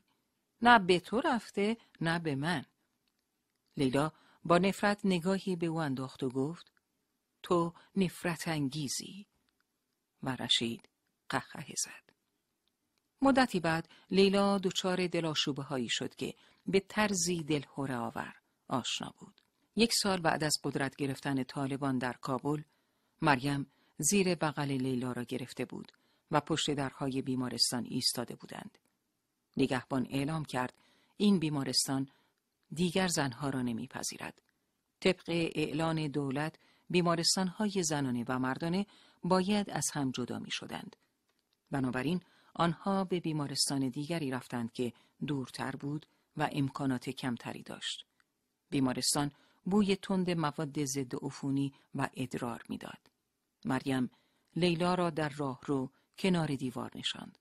خودش جلوی باجه پذیرش رفت. زنها از سر و کول هم بالا می رفتند و همدیگر رو حل می دادند. مریم از میان جمعیت به زور راه را باز کرد و خارج از نوبت داد زد که صاحب دخترم پاره شده و بچه نمیاد.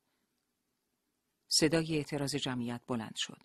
اما مریم اهمیت نداد و باز پرستار را صدا زد.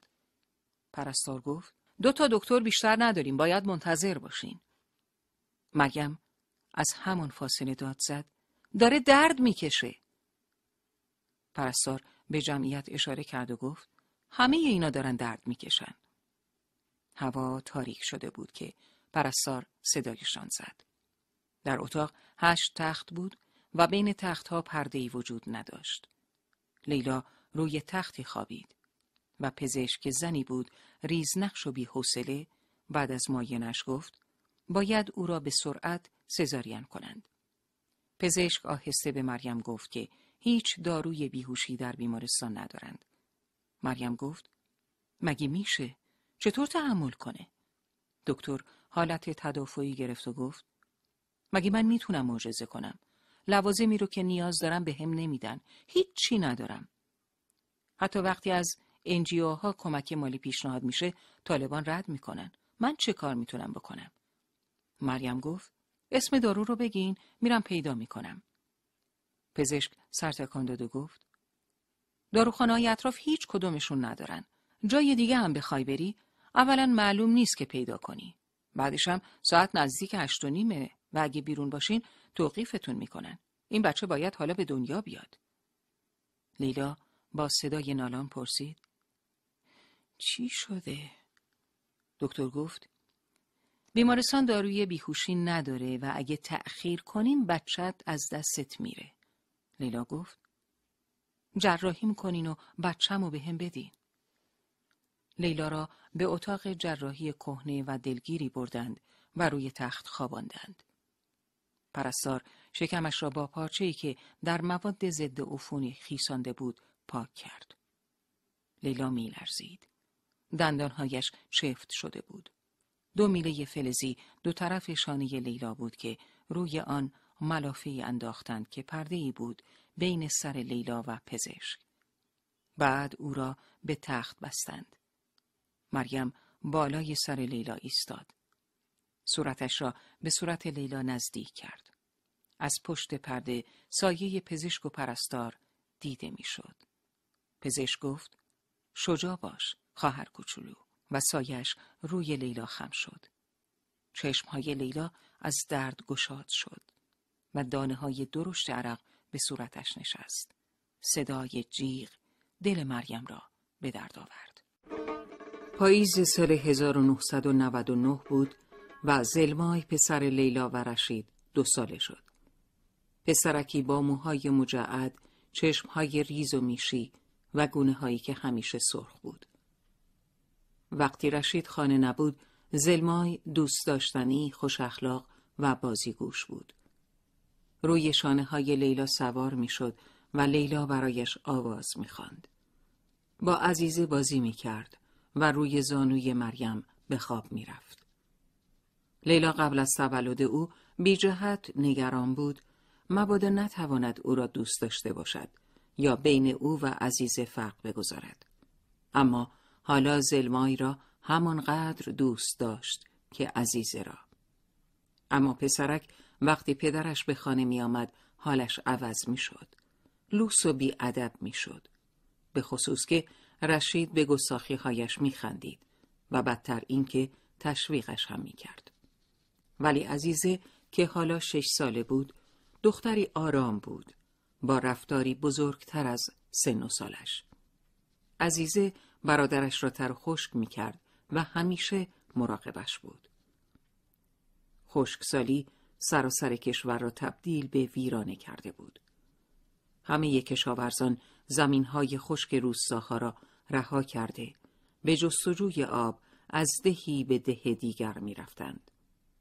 رودخانه کابل هم کاملا خشک و تبدیل به زبالدان شده بود. فشار و سختگیری طالبان هم روز به روز بیشتر می شد. وضعیت رشید هم مثل سایر مردم خوب نبود و بیشتر درآمدش را صرف خرید برای زلمایی می کرد. طالبان تقریبا هر روز به خانه ها می ریختند و اجناس ممنوع را مصادره می کردند.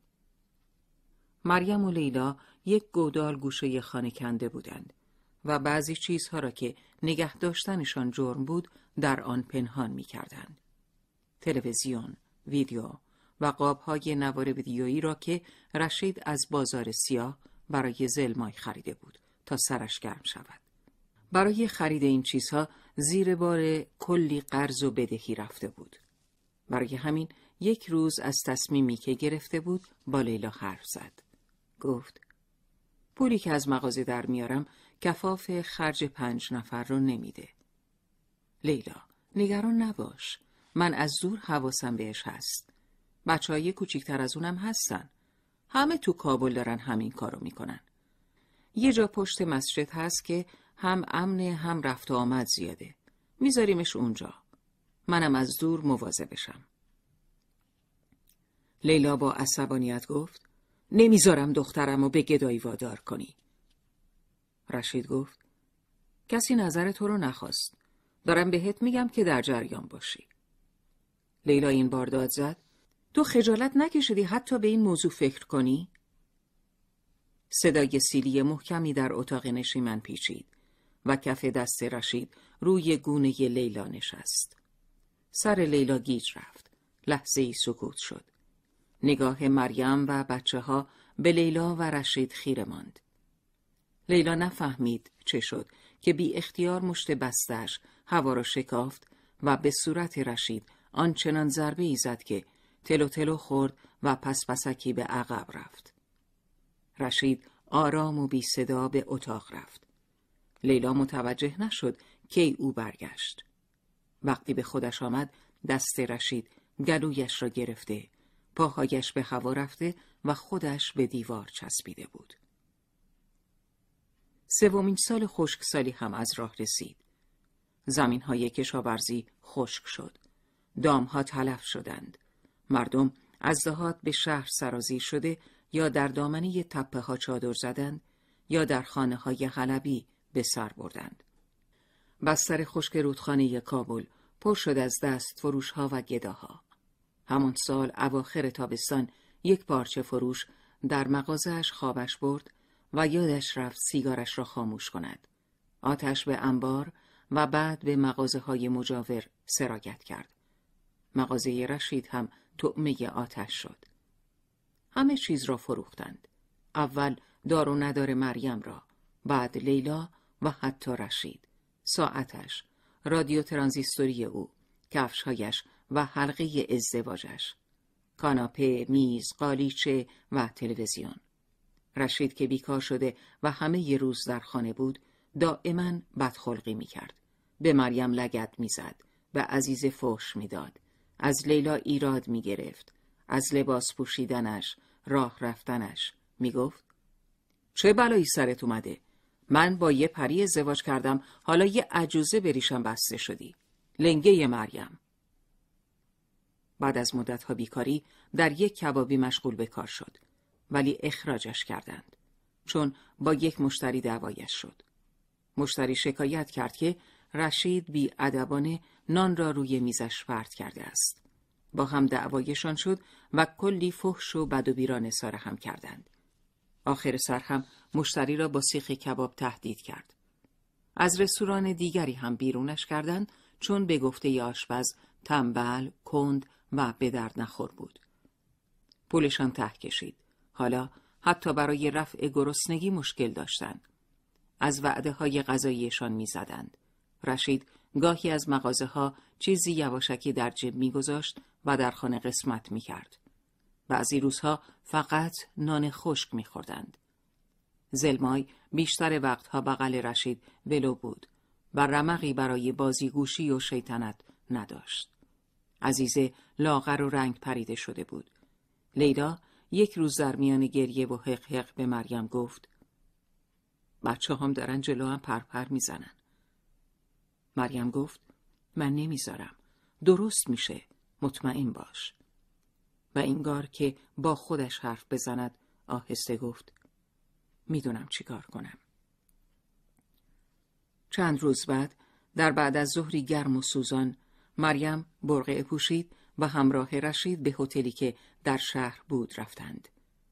از شیب تندی که هتل بالای آن قرار داشت بالا رفتند. دم در ورودی هتل رشید با دربان خوشوبشی صمیمانه کرد و به گفتگو مشغول شد. مرد به چشم مریم خیلی آشنا بود. بعد از مدتی دربان به داخل ساختمان رفت و مریم و رشید منتظر ماندند. هر چند دقیقه جلوی در هتل جیپ یا تاکسی توقف می کرد.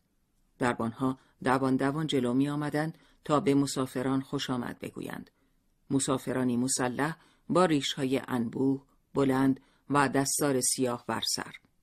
شایع شده بود که اغلب آنها پاکستانی و عرب بودند و طالبان به آنها اجازه داده بود در سراسر سر کشور اردوگاه ایجاد کنند که به جوانها آموزش عملیات انتحاری و مبارزه جهادی بدهد.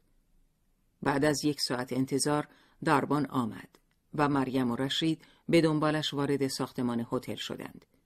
دربان آنها را به سمت بالکنی برد. از جیبش تلفن بیسیم کوچکی درآورد به همراه تکیه کاغذی که روی شماره ای نوشته شده بود. به رشید گفت پنج دقیقه براتون وقت گرفتم. فقط پنج دقیقه نه بیشتر. رشید تشکر کرد. دربان تلفن و شماره را به رشید داد و دور شد.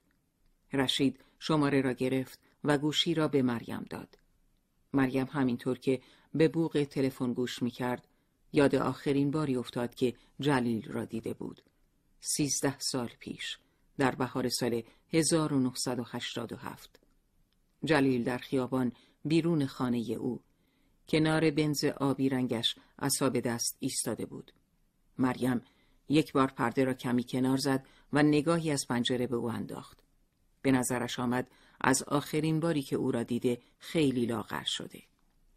جلیل همان وقت سر بلند کرد و او را دید مثل همان وقت که مریم در کودکیش او را پشت پنجره دیده بود حالا مریم بعد از این همه سال آمده بود به آنجا تا به او تلفن کند. مردی گوشی را برداشت و اطلاع داد که دفتر کار شهردار را گرفته است. مریم گلویش را صاف کرد و گفت سلام برادر من دنبال کسی میگردم که سالها پیش هرات زندگی می‌کرده. اسمش جلیل خانه و صاحب سینمای هرات بود. مردان سوی خط که از صدایش عصبانیت میبارید گفت برای همین دفتر کار شهردار رو گرفتی؟ مریم خواهش کرد. گفت مسئله بسیار مهمی است و باید او را پیدا کند. مرد گفت سینما سالها پیش بسته شده و ادامه داد نگهبان اینجا پیرمردی است که همه عمرش را در حرات گذرانده. شاید او را بشناسد. مرد به دنبال نگهبان رفت.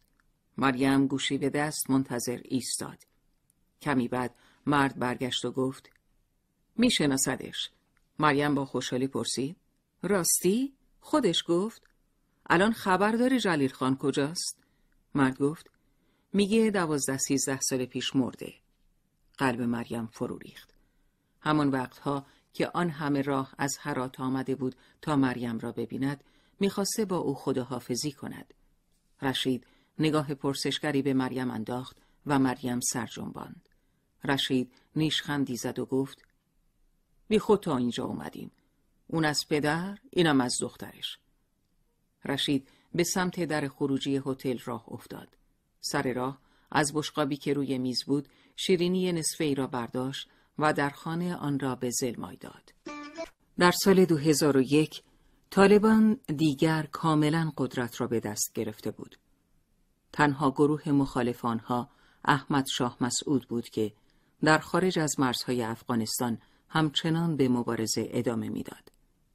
چندی پیش طالبان در های مجسمه های عظیم و باستانی بودا تینتی کار گذاشته و منفجرشان کرده بودند. چون آنها را نشانه های کفر و بتپرستی می دانستند. حالا دیگر فریاد اعتراض از سراسر جهان در برابر جنایت های آنها بلند شده بود. ولی آنها کوچکترین اهمیتی نمی‌دادند و به ویرانگری ادامه می‌دادند. در صبح سرد و خاکستری یکی از روزهای آخر زمستان همان سال عزیزه همه وسایلش را در ساکی کوچک ریخت. پیراخنی گلدار، تنها جفت جوراب و دستکش های لنگه بلنگه، فنجان ترک خورده، پتوی کهنه و چند تیله رنگی. لیلا غرق در اندیشه گوشه اتاق نشیمن روی زمین نشسته و با چهره سنگ شده به گوشه خیره مانده بود که رشید گفت وقت رفتن رسیده. زلمای در آغوش رشید بود. عزیزه دست مریم را به دست داشت و تند و تند کنارش راه می‌رفت. باد نموری میوزید. عزیزه از مریم و لیلا پرسیده بود او را به کجا می‌برند. و لیلا با بغز گفته بود به مدرسه. یه جور مدرسه خاص که بچه ها همونجا میمونن و دیگه لازم نیست بعد از کلاس به خونه برگردن. تو اونجا دوست پیدا می‌کنی. ما برای دیدنت میاییم. بعضی وقتا هم تو پیش ما میای. اونجا از خونه خیلی بیشتر به تو خوش میگذره. ولی عزیزه می‌دانست که دارند به او دروغ می‌گویند. دو کوچه مانده به ساختمانی که شبیه پادگان بود رشید گفت من و زلمای همینجا میمونیم. دست در جیبش کرد و ادامه داد. نزدیک بود یادم بره. یک آدامس از جیبش بیرون آورد و با قیافه خشک و بزرگوارانه به عزیزه داد. عزیزه تشکر کرد و آن را گرفت. بقیه راه را مریم، لیلا و عزیزه با هم رفتند. به ساختمانی رسیدند با نمایی ترک خورده و نیمه ویران. جلوی در لیلا چیزی را که قبلا به عزیزه گفته بود تکرار کرد. اگه از پدرت پرسیدن چی میگی؟ عزیزه که از ترس دهانش خشک شده بود گفت میگم مجاهدا اونو کشتن. لیلا بغز کرده بود. به زحمت گفت مرتب میام دیدنت. قول میدم. مریم خم شد. دستهای عزیزه را گرفت و گفت منم میام پیشت عزیزه جون. مثل همیشه دوتایی با هم بازی می‌کنیم. فقط برای یه مدت کوتاه اینجایی تا پدرت کار پیدا کنه. اینجا بهت غذا میدن، پلو، نون، شایدم میوه. عزیزه گریه کنان گفت ولی تو و مامان پیشم نمیمونین. لیلا زیر برق اشک میریخت. اما با صدایی که سعی می‌کرد نلرزد گفت میام پیشت گریه نکن دخترکم. میام دیدنت. اگه منو بکشه بازم میام. با خال مریم با هم میایم. لیلا این را گفت و با کف دست روی در سرد و آهنین یتیم خانه کوبید. نگهبان در را باز کرد و آنها وارد حیات شدند زمینی با علفهای هرز یک تاب زهبار در رفته و چند اتاق که پنجره هایش را با پلاستیک بوشانده بودند. از راه روی باریک رد شدند. بچه های پا برهنه با موهای آشفته و گرم کنهایی کهنه و وصل زده به آنجا آمده و تماشایشان می کردند. بوی صابون، آمونیاک و ادرار در همه جا پخش شده بود. به دفتر مدیر رفتند. مدیر یتیمخانه مردی خمیده و لاغر بود با ریشه بلند و چشمهای ریز با عرق چینی بر سر و عینکی که یکی از شیشه های آن ترک داشت. خودش را زمان معرفی کرد. به صندلیاش تکیه کرد. با لبخند خفیفی به مریم گفت شما حراتی هستی از لحجت پیداست. من شوهر خواهری دارم که اونجا زندگی می‌کنه.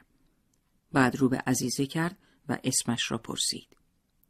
از روی میز یک قوی شیشه کوچک برداشت و به دست عزیزه داد. گفت تو آفتاب که بگیریش برق می‌زنه. دستی به سر عزیزه کشید.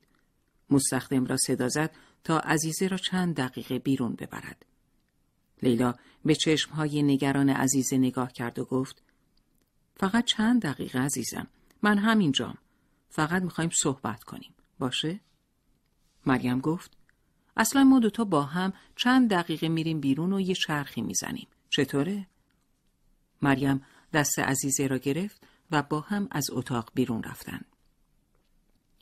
وقتی لیلا و زمان تنها شدند درباره عزیزه حرف زدند. لیلا گفت شوهرش شهید شده. زمان نگاهی به او کرد و گفت همشیره این یتیم خونه بر مبنای شرافت اداره میشه. اگه کسی بگه که نمی‌تونه از بچهش مراقبت کنه ما پرسجو نمی کنیم.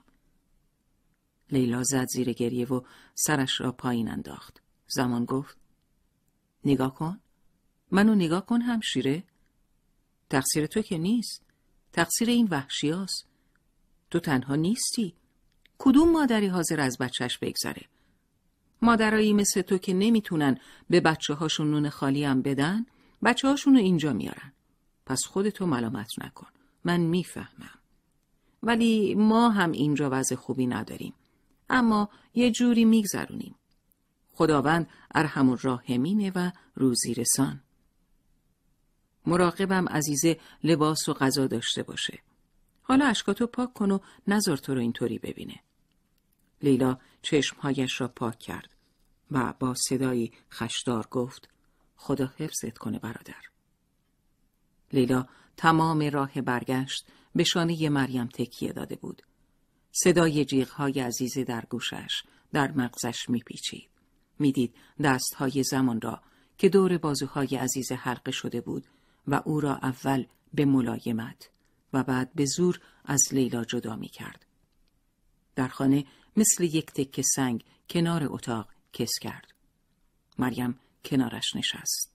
نگاه لیلا بی آن که ببیند از روی شانه های مریم گذشت. از حیات خانه عبور کرد. از دیوارها رد شد. به سمت کوهستان رفت و با صدایی که از پشت لبهای بسته از ته حلقش در می آمد گفت بوش رو حس می کنم. رشید تا مدتی بعد از رفتن عزیزه خوشخلق بود. با لیلا شوخی می کرد و همراه او مریم و زلمای تا یتیم خانه می رفت. چند کوچه نرسیده به آنجا می ایستاد و پانزده دقیقه به او و مریم وقت می‌داد تا برگردند و می گفت اگه یه دقیقه دیر کنی من میرم. اما کم کم قر زدنهایش شروع شد.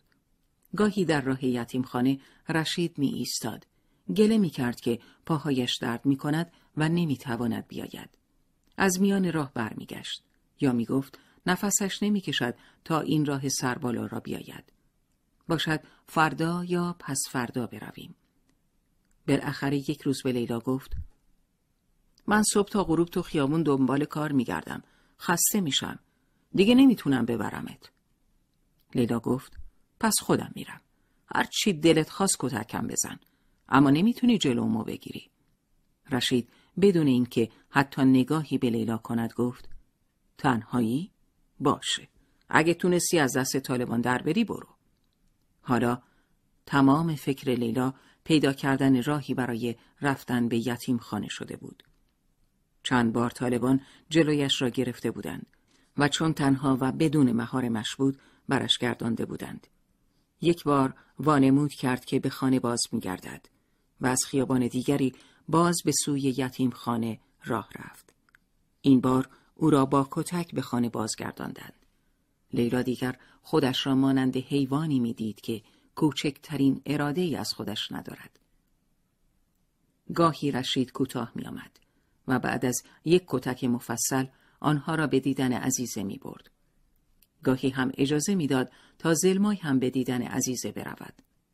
زمان مخفیانه از طالبان به آنها درس و خواندن و نوشتن یاد می‌داد. اما سر و وضع عزیزه کثیف بود و به سوالهایی که درباره وضعیتش می‌کردند جوابهای مبهم می‌داد و تازگی کمی لکنت زبان پیدا کرده بود. یک هفته می‌شد رشید به سر کار می‌رفت. از ظهر تا خشت شب. شش روز در هفته یونیفرم می پوشید و به عنوان دربان هتل در اتومبیل مسافران را باز می کرد و چمدانها را می برد. گاهی هم آشپز رستوران به او اجازه می‌داد پسمانده بعضی خوراکی ها را به خانه ببرد. یکی دوبار عزیزه را برداشتند و با هم همگی به گردش رفتند. به سطح شهری که طالبان قدم به قدم در آن ایستاده بودند و مراقب بودند خندهی بلند نشود یا صورت زنی پیدا نباشد. وقتی برمیگشتند باز رشید دورتر منتظر میماند و عزیزه با مریم و لیلا به سمت یتیم خانه می رفت. لیلا می دید عزیزه سرعت قدمهایش آهسته می شود و لک و لک کنان از کنار دیوار حیات می رود. لحظه آخر بر می گردد. دست تکان می دهد و در آخنی بزرگ پشت سرش بسته می شود. صدای زلمایی بود که به گوش می رسید. آهای با تو هم بزن به چاک. مریم گفت هیس. سر کی داد می‌زنی؟ زلمای با انگشت به سمتی اشاره کرد و گفت اونجا اون مرد. لیلا به سمتی که زلمای با انگشت نشان داده بود نگاه کرد. یک مرد جلوی خانه به در تکیه داده بود. وقتی آنها را دید لنگ لنگان به سمتشان آمد.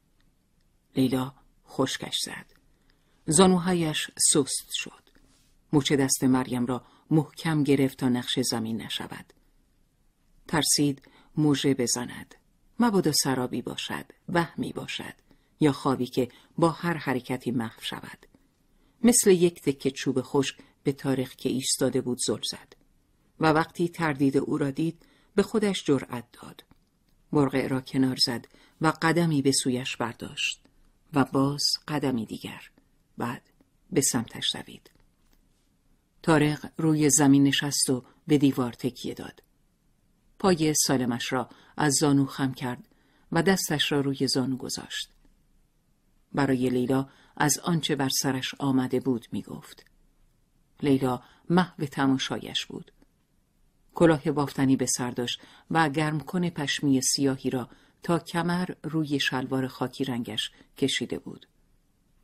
کلمات و رفتارش تغییر کرده و مردانه شده بود.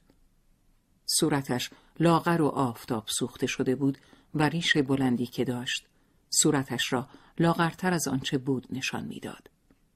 با وجود این دستهایش همچنان قوی بود. مشخص بود دستهایش دستهای یک کارگر است.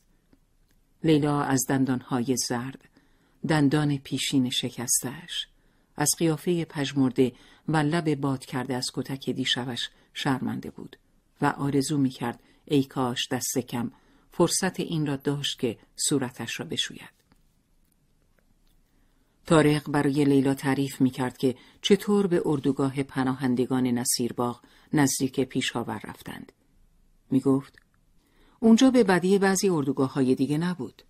حتی میشه گفت یه زمانی یه جور اردوگاه نمونه بود که غرب می‌خواست با اون نشون بده فقط به افغانستان سلاح سرازیر نمی‌کنه. در واقع یه جور نمایش سیاسی بود.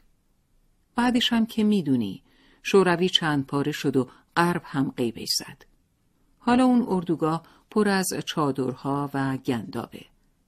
وقتی ما رسیدیم به اردوگاه چند تا چوب و یه ورقه کرباس دادن دستمونو گفتن برای خودتون چادر بزنین. اردوگاه پر بود از آدمایی که زخمی بودن و بچه های نزار و مریضی که با پیت حلبی آب می بردن و برای روشن کردن آتیش مدفوع سگ جمع می کردن. کیسه های آردی که بین پناهنده ها پخش می شد حتی یه قرص نون هم نمی‌شد باش بخت. خیلیا از مریضی و عفونت زخمشون مردن. لیلا من شاهد خاک کردن بچه های زیادی بودم که از گرسنگی و سل مردن. بعد از چند لحظه سکوت ادامه داد. پدرم نتونست اون زمستون دوام بیاره. توی خواب مرد. همون زمستون مادرم هم سینه پهلو کرد. اما با تلاش دکتری که یه فلکس واگن رو تبدیل به درمانگاه سیار کرده بود نجات پیدا کرد. اون سال با خودم عهد بستم که زمستون دیگه اونجا نباشم. یه وقتایی یه وانت استیشن به اردوگاه می اومد و پسرای جوون رو برای کار می برد. ولی منو به خاطر پام قبول نمی کردن. یه روز پاییز سال 93 یه مغازهدار به ازای بردن یک کت چرمی به لاهور به هم پولی پیشنهاد کرد. باهاش می‌شد اجاره یه دو ماهی یه آپارتمان توی لاهور را پرداخت کرد. مغازهدار بلیت اتوبوسی به هم داد و یه آدرس برای تحویل کد. تهدیدم کرد اگر گیر بیفتم و حرفی بزنم میره سر وقت مادرم. اما کار حتی به سوار شدن اتوبوس هم نرسید. پلیس درز کت رو با چاقو پاره کرد و هر چی بود ریخت کف خیابون. تارق سکوت کرد. لیلا پرسید خب بعدش چی؟ و تارق با نگاهی شرمسار گفت بعد از زندانی شدنم مادر سه بار به دیدنم اومد. اما نتونست منو ببینه. بعد هم که دیگه نیومد. فهمیدم مرده. تارق از سالهایی که در زندان بود حرف زیادی نزد. اما لیلا از نگاهش می‌خواند در آنجا خفت و خاری زیاد دیده. تارق گفت اوایل زمستون سال دو هزار آزاد شدم. در واقع شانس آوردم. چون قاضی پرونده من نیمه افغان بود و شایدم به هم رحم کرد. نمی‌دونم. به هر حال وقتم گفت و راحت اومدم بیرون. یکی از همسلولی ها شماره و آدرس برادرش سعید رو به هم داد که توی پاکستان یه هتل کوچیک داشت. یه هتل برای پذیرایی از جهانگردا که تو همون نگاه اول عاشقش شدم. چند تا کلبه کرکردار وسط درختای کاج. توی یه منطقه خشک و سرد که دود از سربخاری هاشون به هوا می‌رفت. من شدم کارگر و دربون اونجا.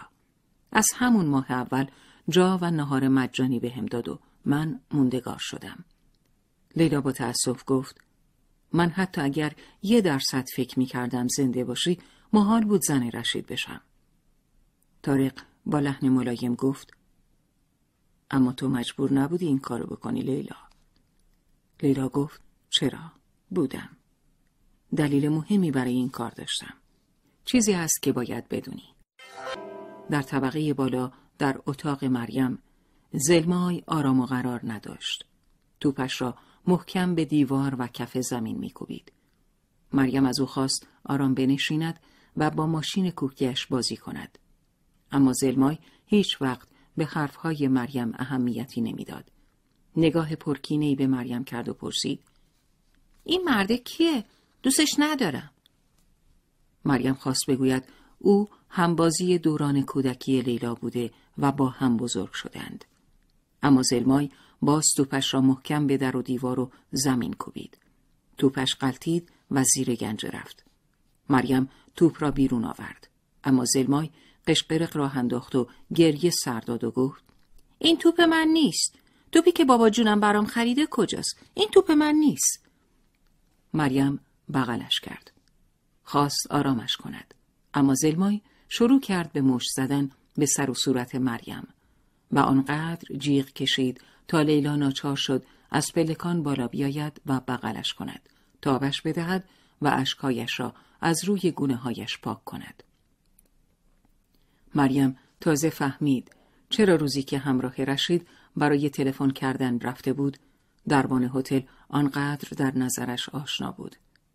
فکر کرد رشید برای دروغ گفتن درباره مرگ تارق چقدر باید به او پول داده باشد. دربان هتل نقش تاجر را بازی کرده بود تا رشید بتواند لیلا را به شنگ آورد. زلمای سر شام گفت بابا جون مامان یه دوست تازه پیدا کرده. رشید با دهان پر گفت اه چه خوب چه جوریاس؟ مریم و لیلا نگاهی به هم کردند. زلمای به رشید تکیه داد و ادامه داد. یه آغاز یه پاشم میلنگه. رشید سرش را بلند کرد و به لیلا زل زد. مریم گفت فقط برای دیدار اومده بود. رشید انگشتش را بالا برد و فریاد زد تو خفه شو. و به لیلا گفت اومد اینجا؟ تو خونه من؟ با پسر من اینجا بوده زلمای گفت نه بابا جون من طبقه بالا بودم با مریم بازی می کردم. رشید قرشی کرد و گفت چرا خفه شدی؟ لیلا با صدای لرزان جواب داد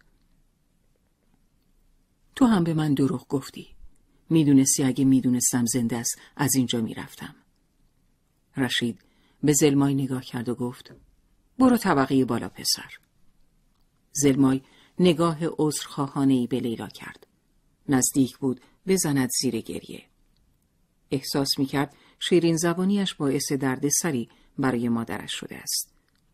رشید آرنج زلمای را گرفت و از پله ها بالا برد. در اتاق مریم را باز کرد. به داخل خلش داد و بعد در را قفل کرد. خودش از پله ها پایین آمد. انتهای سوراخدار کمربندش را دور دست پیچیده بود و سگک برنجی آن در هوا تکان می‌خورد مریم خواست جلویش را بگیرد رشید او را پس زد و بی هیچ حرفی کمربند را بالا برد و آنچنان سری به تن لیلا فرود آورد که لیلا حتی فرصت نکرد دستهایش را سپر صورتش کند کمربند بالا می‌رفت و بر تن بدن و صورتش فرود می آمد. مریم جیغ می کشید. التماس می کرد. سعی می کرد دستهای رشید را بگیرد. رشید با یک ضربه او را هل داد و به دیوار کوبید. لیلا را رها کرد و به سمت مریم رفت. لیلا از فرصت استفاده کرد. لیوانی را از روی زمین برداشت و از پشت به سر رشید کوبید. رشید قررش کنن به سمت لیلا برگشت. با مشت و لگد به جانش افتاد و به زمینش زد. دستهایش را دور گردن او حلقه کرد. چشمهای لیلا داشت از حدقه بیرون می‌زد و رنگش کبود شده بود. مریم به سرعت از خانه خارج شد. به حیات دوید. از انبار بیل را برداشت. به اتاق برگشت. رشید همچنان روی لیلا نشسته و دستهایش دور گردنش بود. لیلا تقلا می کرد. تقلا می کرد تا خودش را نجات دهد. مریم پاهایش را به زمین محکم کرد. دسته بیل را به دست گرفت. آن را بالا برد. رشید به صدایی برگشت و مریم بیل را فرود آورد. رشید دست به سرش برد. نگاهی به مریم کرد و تا به خودش آمد مریم ضربه دیگری با نوک تیز بیل به سرش کوبید. رشید این بار دراز به دراز روی زمین افتاد و با دهانی باز و چشمانی خیره به ناکجا خیره ماند. مریم و لیلا به جسد خیره مانده بودند. ناگهان با صدای مشتهای زلمای که به در بسته اتاق میکوبید به خود آمدند. لیلا هنوز گیج بود. دستی به گرویش برد و ناباوران نگاهی به مریم انداخت. مریم با صدایی لرزان گفت باید از اینجا ببریمش. زلمای نباید ببیندش. جسد رشید را در ملافی پیچیدند. جسد را کشان کشان به حیات و بعد به انبار بردند. آنجا پشت میز کار پنهانش کردند و به اتاق برگشتند.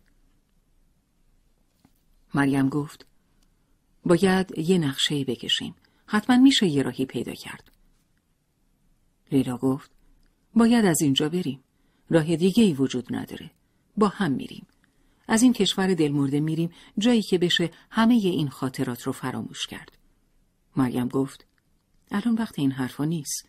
فعلا آبی به صورتت بزن و برو پیش زلمای. لیلا به اتاق رفت و زلمای را دید که زیر پتو چنبره زده. صدایش کرد و گفت خوابی یا بیدار؟ زلمای گفت هنوز بیدارم تا بابا جون بیاد دعای بابالو رو برام بخونه. لیلا گفت شاید من امشب برات بخونم. زلمای پرسید خودش کجاست؟ لیلا با بغز گفت بابا جون رفته. کجا رفته؟ نمی‌دونم عزیز دلم. امشب من برات دعا می‌خونم. مریم گفت امروز باید برین دیدن عزیزه.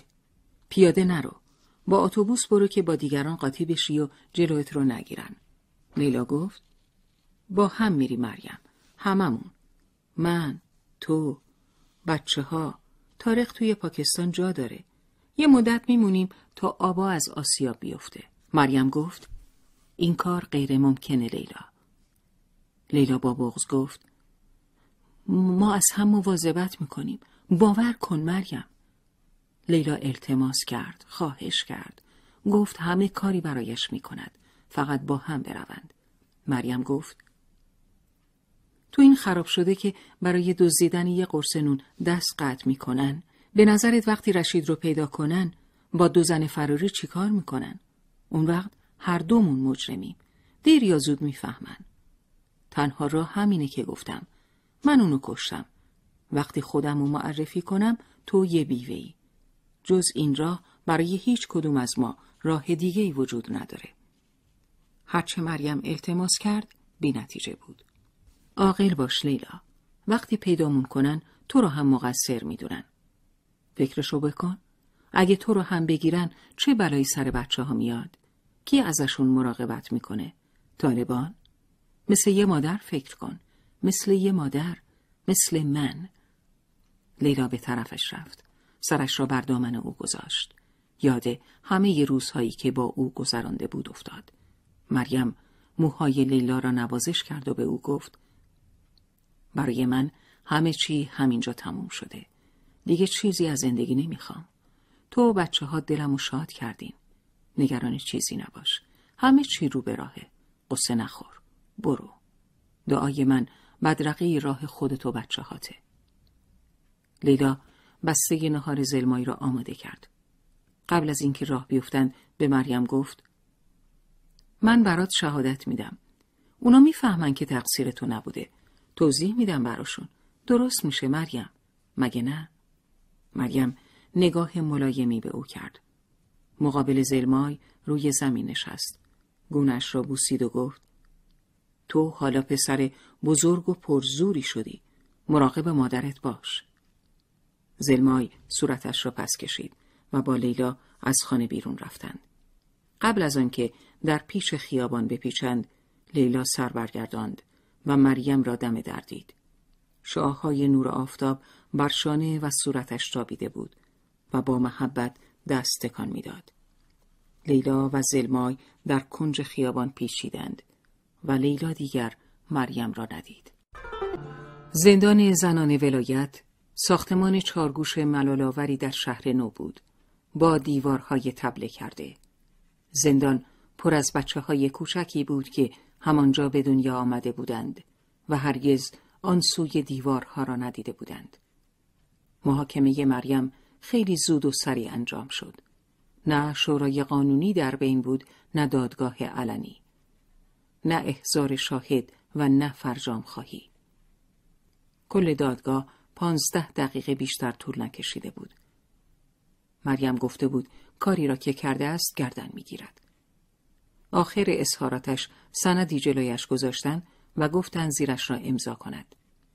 سه طالب شاهد ایستاده بودند. مریم اسم خود را نوشت و امضا کرد. ده روز در زندان بود. روز دهم برای بردنش آمدند. مریم را سوار وانت استیشنی کردند. یک جوان مسلح کنارش نشست و به سمت استادیوم قاضی حرکت کردند.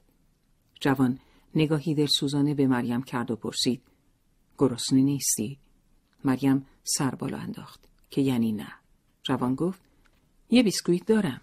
اگه گرسنه ای بخور. مریم با صدای بغز کرده تشکر کرد. جوان سر تکان داد و پرسید میترسی؟ بغز گلوی مریم را فشرد و با صدای لرزان جواب داد آره خیلی میترسم. جوان گفت من پدرم رو یادم نمیاد ولی مادرم می‌گفت اون شجاعترین مردی بوده که تو تمام عمرش دیده. اون مبارز بود. با این حال مادرم میگه وقتی دستگیرش کردن مثل یه بچه گریه می‌کرد. اینو گفتم که خجالت نکشی از اینکه میترسی. مریم تا رسیدن به استادیوم آرام زیر برقه گریه کرد. هزاران چشم به او دوخته شده بود. مردم روی نیمکت ها نشسته بودند و گردن میکشیدند تا بهتر ببینند. مریم که از وانت پیاده شد از بلنگو علت حکم اعدامش را اعلام کردند. هم همه میان جمعیت بلند شد. مریم سرش را بلند نکرد. تمام مدت به این فکر می کرد که مبادا خودش را مورد مسخره جمعیت کند. مبادا خواهش و التماس کند یا خودش را خیز کند. مبادا جیغ بکشد، به زمین بیفتد و زاری کند. اما عجیب بود که وقتی از وانت پیاده شد پاهایش وا نداد. قدمهایش شل نشد. مرد مسلحی به او نزدیک شد و گفت به طرف تیر دروازه چوبی برود. نزدیک تیر دروازه مردی که پشت سرش بود از او خواست بایستد. از لای توری برغه مریم سایه بازوهایش را دید که کلاشینکوف را بلند کرد. چشمهایش را بست. زیر لب زمزمه کرد. ای خداوند متعال مرا ببخش و بیامرز که تو ارحم الراحمینی. طالب گفت زانو بزن و به پایین نگاه کن. و مریم برای آخرین بار به آنچه از او خواستند عمل کرد. لیلا و تارق در پاکستان با هم ازدواج کردند. لیلا مدتی بعد به عزیزه گفت که تارق پدر واقعیش است. عزیزه خیلی زود با او رابطه گرمی برقرار کرد. اما زلمای تارق را دوست نداشت. مدام بهانه می گرفت لیلا به او می گفت بابا جانش به مسافرت رفته و امیدوار بود که زلمای کم کم رشید را فراموش کند. یک روز در ماه سپتامبر لیلا در حال خواباندن زلمایی بود که تارق شتابان به کلبه آمد. نفس زنان گفت شنیدی؟ احمد شاه مسعود مرده و هر چه شنیده بود برای لیلا گفت. اینطور که معلومه به دو روزنامه نگار بلژیکی که مراکشی الاصل بودن برای مصاحبه با مسعود مجوز دادن. موقع مصاحبه بمبی که توی دوربین سازی کرده بودن منفجر میشه و شاه مسعود و یکی از خبرنگارا میمیرن. لیلا از کشتن احمد شاه مسعود چندان خوشحال نبود. اما چطور می توانست فراموش کند اجسادی را که از زیر آوار بیرون کشیده می شدند و کابل را که بر اثر جنگ آنها ویران شده بود. دو روز بعد لیلا مشغول نظافت اتاقهای هتل بود که سر و صدایی از اتاق نشیمن شنید. جلوی تلویزیون روبروی میز پذیرش عدهای جمع شده بودند. صفحه تلویزیون ساختمانی عظیم را نشان می‌داد که دود سیاه از طبقات بالای آن به هوا می‌رفت. هم همه شده بود. یک نفر گفت هواپیما به برج کناریش برخورد کرد و منفجر شد. ظرف کمتر از دو ساعت هر دو برج ویران شدند. همه ایستگاه های تلویزیونی از افغانستان، طالبان و بن لادن حرف می زدند. کسی که حالا همه دنیا او را با عنوان تروریست می شناختند. بن لادن به افغانستان رفت و طالبان از تحویل او خودداری کردند. جنگی تازه در شرف وقوع بود. این بار با بمب های آمریکایی. بار دیگر جنگجویان مسلح. این بار برای یافتن بن لادن. باز هم ویرانی خانه ها، مرگ مردم ویدفاع تا سال 2002 در سال 2002 تحولات زیادی در افغانستان رخ داد. نیروهای ائتلاف طالبان را از شهرهای بزرگ بیرون کردند. رئیس جمهوری جدیدی روی کار آمد. لیلا از طارق خواست به افغانستان برگردند تا در بازسازی آن سهمی داشته باشند. جنگ های افغانستان جاده های ارتباطی به کابل هرات و قندهار را ویران کرد. تاریخ و لیلا از مشهد به سمت هرات آمدند و در کمال حیرت دیدند که هرات سنگ فرش شده. ساختمان ها نونوار و چراغ های راهنمایی کار می کردند. یک شب را در هتل سر کردند. صبح روز بعد پس از صبحانه تاکسی گرفتند به گلدامن. دهی در تپه های اطراف هرات. تاکسی را کنار خانه یک طبقه نگه داشتند. در زدند. مرد میان سالی در را باز کرد. لیلا پرسید اینجا خانه ملا فیضاللهه؟ بله. کاری داشتین؟ من پسرشم. ما از طرف یکی از دوستان پدرت مریم اومدیم.